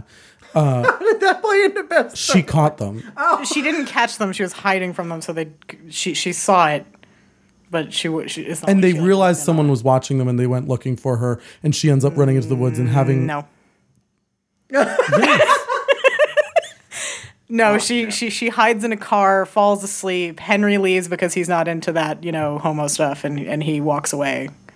And then Patrick um, Patrick dies in a in a far more gruesome way than he died in the film. But Bev sees it, right? She does see it happen. and that's why that yeah, she get she follows Patrick into the woods near the junkyard and sees him. Yeah. He she, dies she sees Patrick die, but but How does yeah, Patrick no. die in the book? He gets like I'll let you explain it. Oh God, is it like one of the we don't? He yeah. gets he gets attacked by flying leeches. Yeah. Oh God. Jesus. Um, that and then he gets stuffed in a freezer.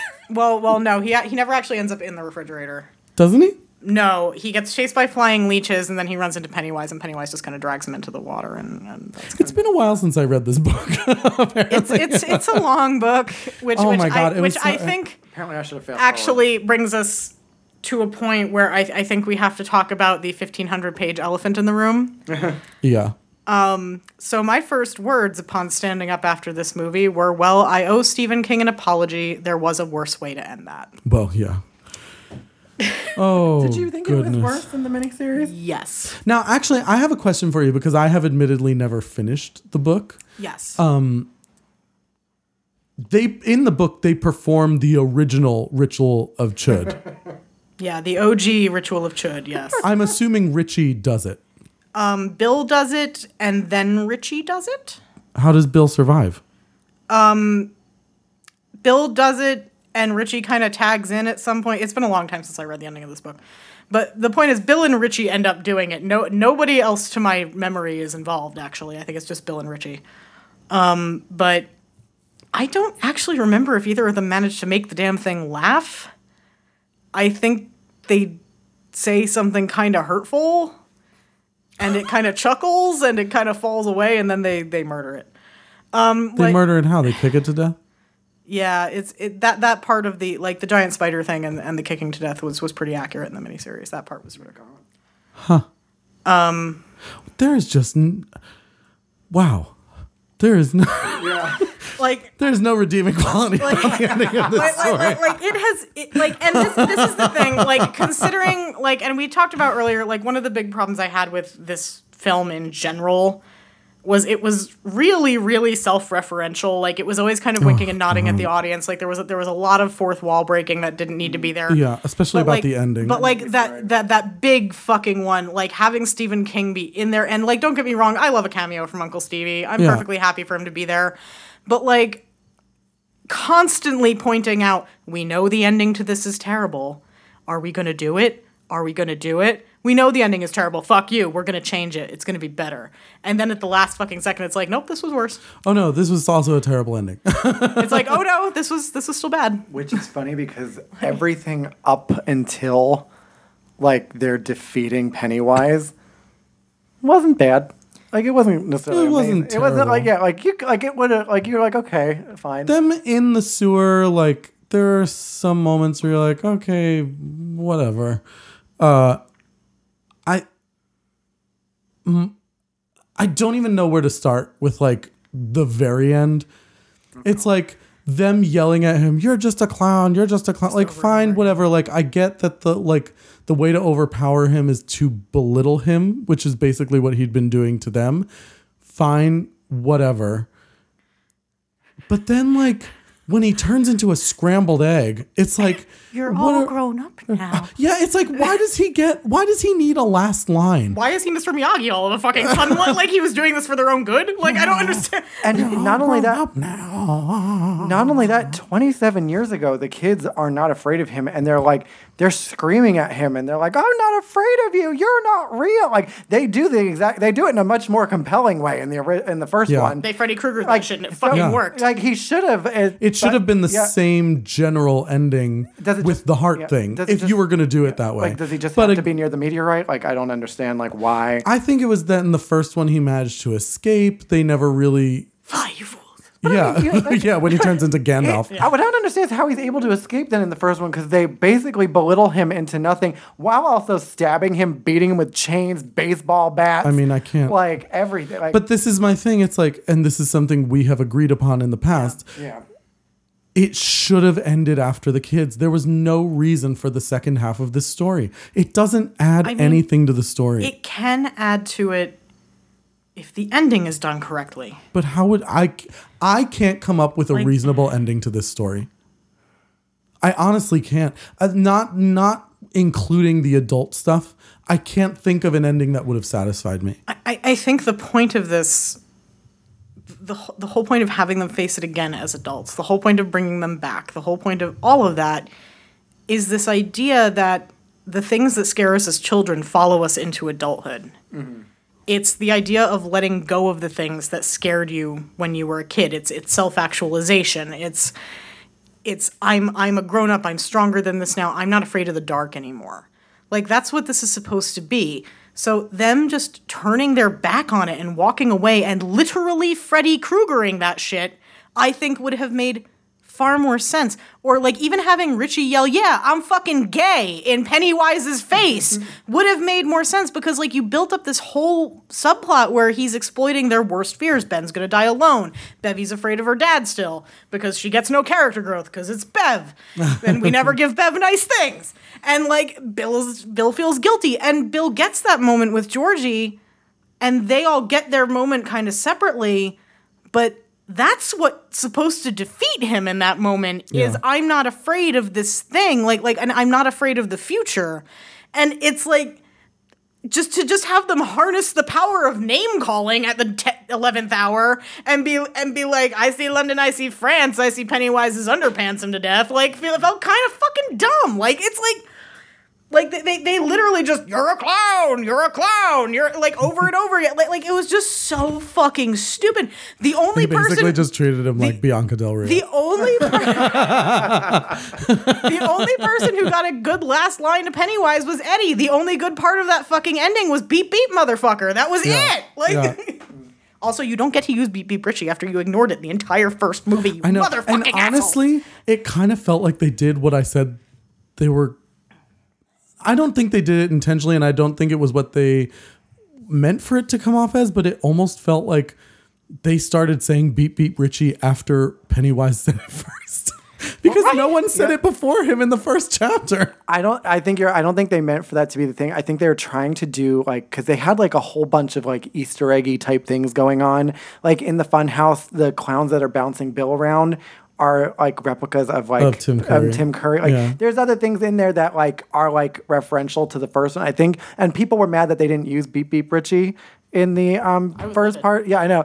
So it was like I think I just Even I- if one character had said it before just that, yeah, like Penny that. No, I agree. I was just saying it's like literally like I think it was just funny because like you said, it was like Pennywise does it first in this. film, Pennywise and is the first person in and- this entire series and of the like- new the new So chapters to say to beep say beep it was Richie. like it was like really uncomfortable. I was Yeah, it's like it's like all of a sudden they were like, "Well, Pennywise said it, so we're gonna say it now too." they're like I don't like him, but that was Wow, funny. it's no, but like I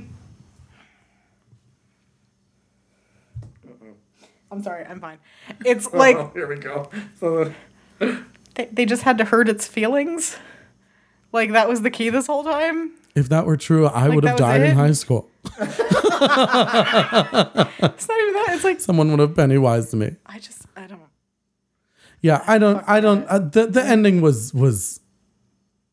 I I don't have very many nice I things to say just about it. wish they just beat the crap out of him again. Only this time he couldn't get away. Like Like I feel like that would have just been like, why not? Like he's a predator. Like what? Like what happens when the predator gets kind of like you know like what happens when the prey gathers up on the predator? Like Maybe they should have just mm-hmm. been licking the glass all around him. Maybe that would have. they all they all take out a mirror and they're like, "Nah, nah." wait they take a mirror. yeah. to lick the glass. Oh, d- but I just like I'm just picturing like They put him in a like, fish tank and No, no, no, because I'm thinking no, no, no, no, no, no, no, no, no. I was thinking Like a beluga and Well, no, it's just like white- because like you taking a mirror. It sounds like never mind. It Yeah, was it's- like it's like it was like reflecting back on It's yourself. fine. So it's just never mind. I just like if you're gonna do that, like have Bevy be like, your makeup is terrible. Like go full fucking hog with it. Like like like, like just having them shout, "You're a clown! You're a clown!" over again. Like, like, like, it might have almost made better sense if there was like some sort of variation in the insult. Ben turns into Leo Bloom. He's like, fat, fat, fat, fatty. ben just starts sticking Weight Watchers coupons to him. He's like, you're fat, you stupid fat clown. Like, I read your poetry and it was terrible. Uh, you know what's funny? I'm looking at this outline that we wrote or that Yeah. you wrote for this thing, Yeah. and it says, um, "Is this the kind of movie that might be better on a second viewing?" And I have to tell you a little secret: it is not because I saw it again. you went again. I was I went out to the Cheesecake Factory, ding, with my friend Adam, and we were sitting there, and I was trying to explain to him. Uh, he asked me if I'd seen it, and I said yes. And he said, "What did you think?" And I said, "I thought it was a, a festering piece of dog shit." And he was like, uh, "He was like, well, why did you think that?" And I was like, "Well." I would love to tell you, but it would give away a lot of stuff. And I, Adam is also a, a huge horror buff, so I didn't want to like give away all these things because I knew he was planning on seeing it. And I kept like trying to explain to him why I thought this movie was poorly written and why I thought there was, you know, notes of homophobia and racism and, and things like that. And it's like, I was like, you know what? I really can't explain this to you with you without you seeing it. And he was like, okay, well, that's fine. And I was like, do you want to go see it? And he was like, yeah, I do. And so we literally like finished dinner, got in the car, upstairs? Yeah. and and went to the movies and saw the and and I showed him the movie after vowing never to watch it again because it was mm-hmm. that bad. I showed him the movie just so we could complain about it. like literally, I sat through a three-hour movie just so I could bitch about it after. I actually um and I think it says more about me than it does about the movie. we went to see the movie on a Friday. I woke up on Sunday morning and I was like, I might have to go watch this again because I just need to nail down how much I hate it. Did you go? I did not go. oh. Um, we all secretly went and saw it again. We all secretly went and saw it separately I know it's like to just hate watch it. And literally the movie started and I was like, what have I done? I was like, I have made a huge mistake. Why am I here again? I, I took, I basically like, I, I was sitting there like watching the movie and I was like, well, maybe I'll see things that I missed the first time that make it make more sense and blah, blah, blah, blah. I'm watching the movie and I'm like, God, it's just as bad the second time. Like, there's no redeeming quality about this movie. You didn't see it again, did you? No, I haven't seen it again. I wouldn't. I would actually. I would go see it again to see if maybe I hate it more. but like, I, You're like, now I'm doubting my. Yeah, no, no, no, no. I like. I think for me, it's like I tend to be very forgiving with things that, I, especially like in this case, like I love the original miniseries. I mm-hmm. was so excited about the reboot. I did like the first chapter, so I think like I thought it was I, fine. I, I think for me, it's like I like I will give things like an extra bit of a chance. Like I don't like like even like with the things that we were talking about. Like I see exactly what you guys are saying, and like I agree with you to a certain extent. It's just for me, I'm just kind of like, you know, like I'm just like okay, whatever. Like it's not gonna like ruin my experience for me. Like so, I just I like to view it more as like a whole, and I feel like as a whole. I didn't think it was like the worst. if you just close one eye and ignore all these problems, it's really great. yeah, basically, basically, if you just ignore all the bullshit and you just like you just tunnel vision onto the plot that you know is supposed to be there, you can get through this movie and probably find something good. But see, and here's why I'll say I probably can't feel that way. I can't say probably. Here's why I don't feel that way, and it's So you- because you, actually know. You don't yeah, to, yeah. There's no, yeah, It's not hypothetical. I know I that that is not true for me because at the end of the day, and this is something I said the night we first saw it. Put aside all the other fucking nonsense, it wasn't scary. The movie didn't scare me. It didn't serve its main function, which was to scare me or creep me out or do something to move me in a a, a way that would make me afraid. in an emotional afraid. way that wasn't like horrifically Hatred. manipulative. or or nauseous. Um, I I know it's a non sequitur. I just I feel like this is like the perfect example of the kind of shit in this movie that made me go up a wall. It's like you have Bill, who grew up in the 80s, on a bike, shouting "Hi ho, silver away." When he grew up in the motherfucking 80s, we were not listening to the Lone Ranger anymore. Yeah. You forgot what movie you were making. You decided to make a love letter to Stephen King, but you changed everything. And you can't decide what the fuck you're doing, if you're fixing it or if you're not. And it's just, it's all the fuck over the place. All the stuff you tried to fix came out worse, and all the stuff that you left by itself was the wrong shit to leave. I know. Like, it's, it's like y- you just.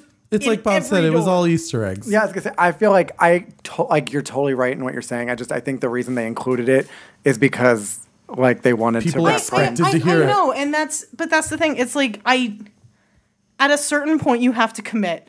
Like, are you new or are you not? Like, are are, are you are you trying to tell a new thing or are you trying to tell the old one really well? And if you're trying to tell the old one really well, that's fine, but, do you it. have to do it.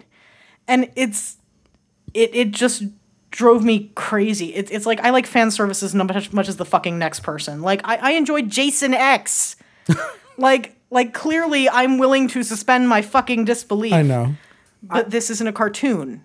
I just think that especially like considering that in the first one I feel like they did really like try to stick more to the book than the original miniseries and then people were kind of mad that there wasn't like beep beep Richie and like Well, Beep know, Beep Richie's Beep in the Richie's book. in no, I know, book, I know. yeah. It's, I'm not saying it wasn't. The, I'm just saying it's like, be, like I think they did. I think they tried to do more like of those things that like were kind of referential, like we said, to appease the fan base, and it might not have necessarily fit contextually, but it's like But then the lesson is you can't just give in to everything people think they want.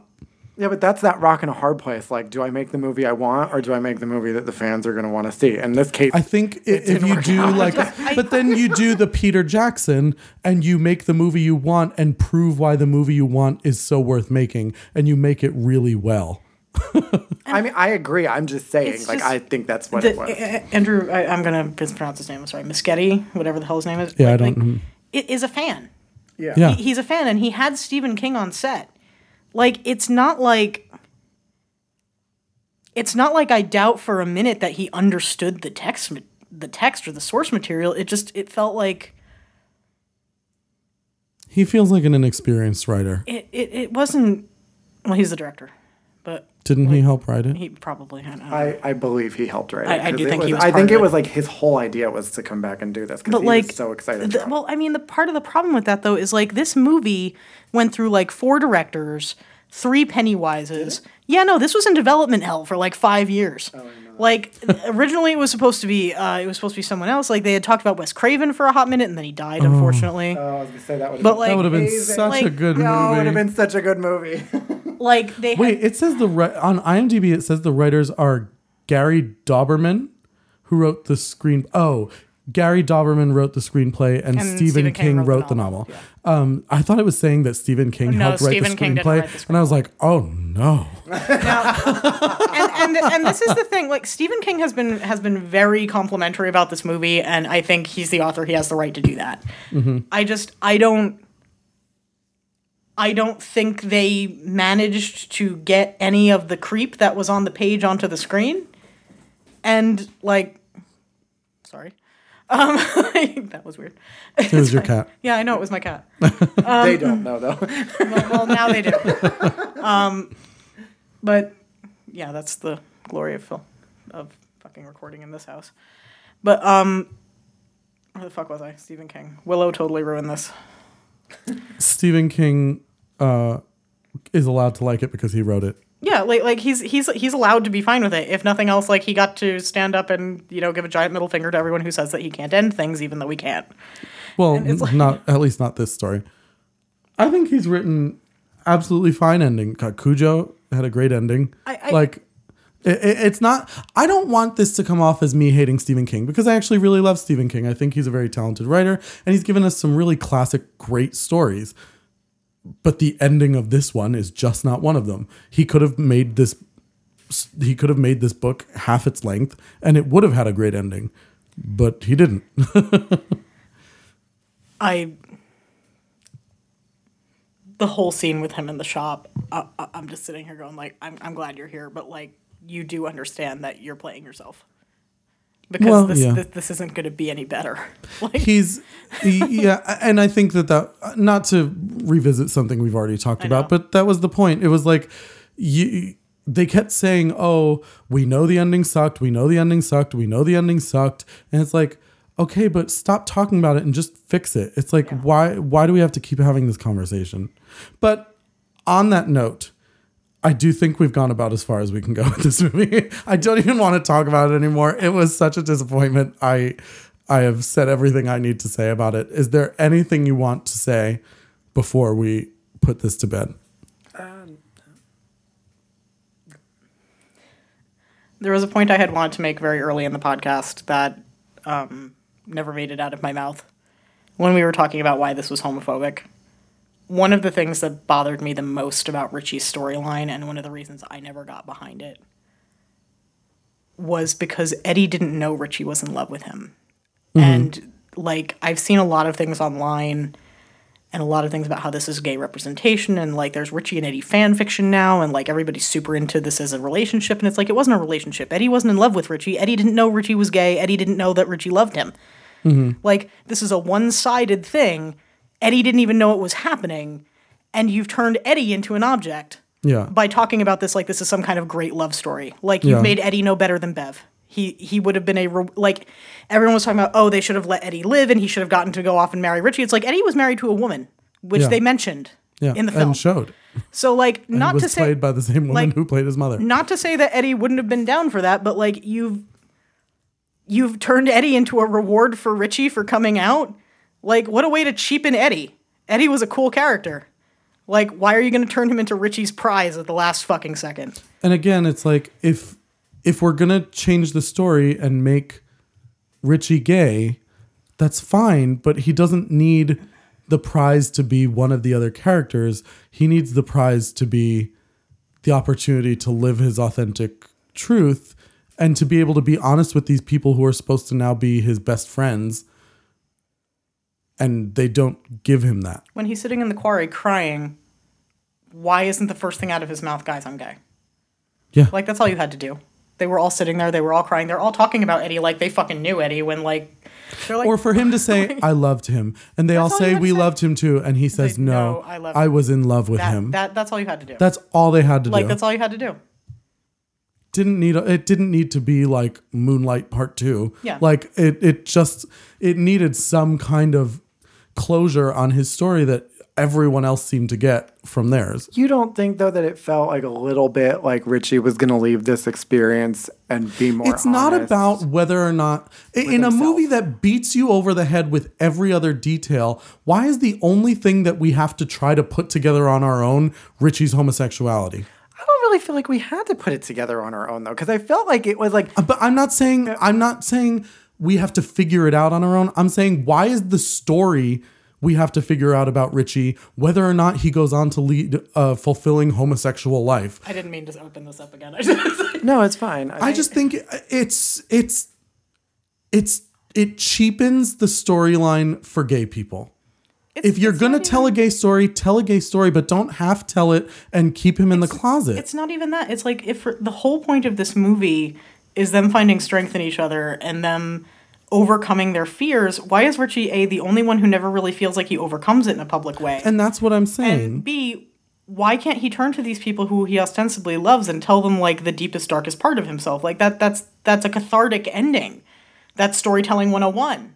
yeah. Like why wouldn't you do that? Why wouldn't you have that moment? And I think the answer is they kind of just forgot. Like and I don't that's think they for- but again, I don't think it's that they forgot. I think it's that they it, it- felt like it, it felt like when a white person writes a a story about a black person pertaining to racism. It's like you think you know what is is satisfying to a gay person about a certain situation when in actuality the story you're telling cheapens their story when not openly saying these things makes it come off as something that he's it's like Pennywise taunted him for having this dirty little secret and he walks off into the sunset with a dirty little secret. Well, I mean, technically speaking, all of them walk away with a like with a What? part that they don't really talk about. Like what like, doesn't Bill talk about? No, like well, Bill, like Bill's thing is like his whole like even though well, Bill is a little Don't bit say diff- Georgie. I wasn't gonna say Georgie. I was going to say like with Bev, like we know, we know Bev's whole storyline with like the um like with everything that happens between her and her father. But she doesn't. I, to my knowledge, she never addresses that really like with the with the losers club. She never really talks to them about it. Like we never like Eddie's issue. but she gets to face it directly with Pennywise. I mean, but technically speaking, Richie uh, um, addresses not. No, he does not. He doesn't actually say, it, but he but like he addresses it, like in the sense that it's like, you know, like that's what Pennywise is going after him for. Like it's but I'm saying Bev gets to fight back against her I know, father but my- several times. well, And also yeah, gets to make out with Ben in the quarry at the end. okay, Yeah. but then of like the Ben character. Ben's issue with like be like dying alone and like being unlovable is not Gets not. to make out with Bev at the end. yeah, but that character. arc. no, but he doesn't talk about that. He talks about it with Bev when he's screaming to I her from the pit. Well, yeah, I because always he's in loved lo- you. Yeah, I- but he talks about it with Bev. who Your he hair is winter fire. Yeah, but like, but he, but like, I feel like you. I think you're. t- Mm, see, like, I think it's like Richie. point- like Richie, the, the only person Richie would have done that with is Eddie, and Eddie dies. But the only Like- the only person in this story whose problem and greatest fear is telling something to someone doesn't tell them that. Yeah. Everyone else, their struggle isn't that no one knows I love Ben or no one knows I love Beverly and like like that's not the problem. The problem isn't that Bill thinks anyone doesn't know Georgie's dead. Well, no, Everybody knows Georgie's well, dead. but I mean, technically speaking, Bill's big issue is that he never gets to save. Like he never really gets to well, no, save he never Georgie. forgave himself. That's why yeah, he but drowns yeah, Georgie. I know, I know. Well, but it's like I just think I think there's certain parts of their characters that they don't actually ever address with the rest of the Losers Club, and I think But that, that's the only thing Richie Eddie had. got to do it, and Eddie died. Stan got to do it, and he died in the first five minutes of the movie. the only person who never gets to say, "Hey guys, this is what was this is what's up with me," is Richie. But I, Who's- I just, I just, I, is I mean, them. but I think the whole point that I think you're missing is that like Bev never really just like gung ho is like, guys, I need to tell you about what happened between me and my dad. because like, the issue isn't that she's not telling anyone. The issue is that it's I know, happening, and she fixed it with but, the toilet but seat. What you, but what you guys keep harping on is the fact that he doesn't look at the rest of them and be like, guys, I'm gay. But he the also only person he, he, never needs- gets a cut scene with a dude at the end. He never gets a But cut scene so with like so what? Like what, he needs to have a boyfriend the right after he leaves the sewer. the Like problem why? is that Bob- he's keeping it a secret, not that that's what he is. Bob, But we're also saying that the problem is not necessarily with what was shown. It's the fact that it's bad storytelling to cl- technically close all of these things somehow and not close But- the story on Richie. It's See, like I do it's think like, Richie's is closed in the sense that he's like, don't do that, because he literally like, because he he like you feel by the time that the movie ends. I that didn't. I felt like he was ready to go out into the world and be the honest version of himself. Just because he doesn't do that in Derry in that moment in that last scene, I think we're gonna have to agree to disagree I just like, on that one because I I don't think it ever wraps up in any way. That's fine. I just disagree. For, uh, but this is what I'm saying. It's like everyone walks away from the situation knowing what they're going towards, and it's like you know, you know, Bill goes home and writes his book and ha- and fi- and finishes it and has a an ending. You know that. Mike leaves and goes to Florida and finally leaves Derry. You know that Bev goes off with a guy who actually loves and appreciates her. You know that Ben finally professed his love to Bev and And Richie still has amazing abs. And Richie might have gone off and told everyone he was gay, or might have just gone back into the closet and nobody knows. But I think that's why they included the gay bashing scene in the beginning because the reality is that in all of those situations with Bev telling, like, the worst thing that can happen is if Ben tell, says to Bev, "I love you," the worst thing that she can say and is like, Richie- "I don't wait, I don't see you that way." In Richie, like, we're talking about a situation of coming out that can mean not just rejection but violence for like something. So like, then is the not living in argument that Derry, peop- he's I in Hollywood. but also then is the my sto- point is is the, fear of rejection, and we know this as gay people, keeps a lot of people from saying to people who would absolutely not reject them. But it keeps the fear of rejection, the fear of all that. That then maybe what's the point of Richie's story because if Richie he comes was, out of it and goes because back the into whole the point the whole point of it isn't that he's in the closet is that Richie's finally coming to terms with himself that he's gay. Maybe he's just not at the point where he's ready to tell the losers club that he's gay. I think and I don't think he has to. That, mm, something that I didn't see. I'm, I, my opinion would be I understand what you guys are saying. I just disagree that he has to have this coming out moment at the end of the movie. I think him I think him coming to the realization and becoming comfortable with it and like agreeing with himself in the end cuz you before that Richie like basically hates himself up until the end of the movie where he seems to finally come to peace with who he is. But I Like and I think that's more than enough. Like I don't I- think he has to do that with the I losers never got club. the impression it was because he like hated the fact that he was gay. I always kind of it kind of seemed more like he hated the fact that he had to hide that part of himself. Like like it, it never felt to me like he was a self-hating gay man. I think he was just afraid to well come he out, does tell the not story in the beginning of uh, he when he's on stage Yeah, he mentions his girlfriend. And he mentions like, his which girlfriend. a lot of comics do when they're in the closet. Lily Tomlin, for a little while, told stories that involved her but not to you mention know, like it's not. like there's also that scene with Henry that was the Bowers 60s. With Henry Bowers and his cousin in the in the movie theater Yeah, arcade. but I saw the movie. I no, I know. I'm just my. No, I'm not saying you didn't. I'm just saying I think that like I see what you guys are saying. I just disagree that he has to have this huge moment at the end. It's not a huge Where- moment. That's my point. Is it could have been a very small moment. I just don't think it was because I think the whole point of him, like his storyline, was to come to peace with himself. That's my opinion. If you disagree, that is fine. I just personally disagree. all right well either way we're done. We're, we are done talking about richie. richie uh, can go be uh, a closet queer and and whatever he wants to whatever he wants to do.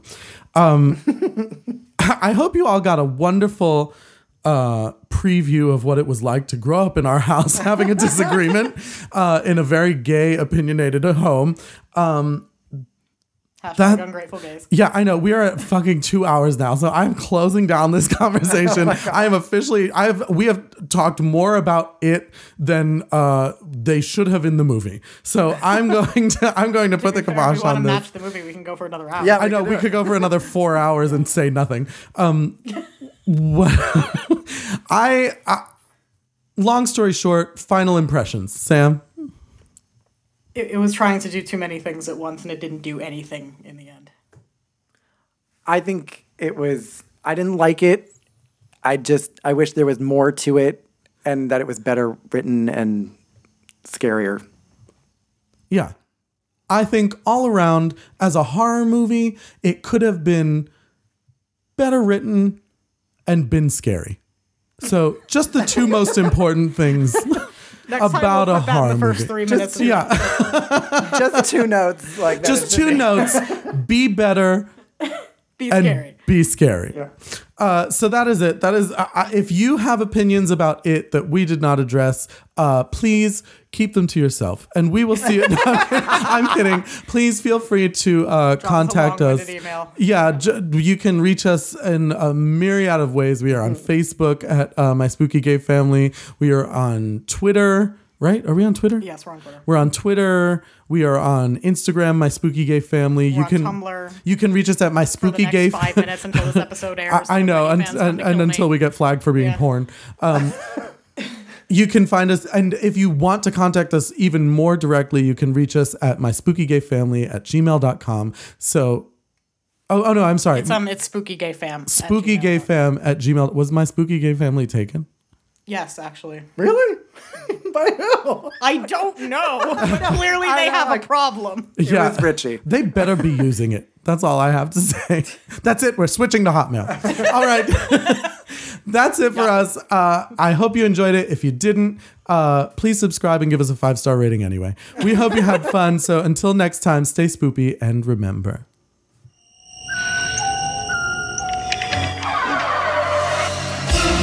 Kiss me, fat boy.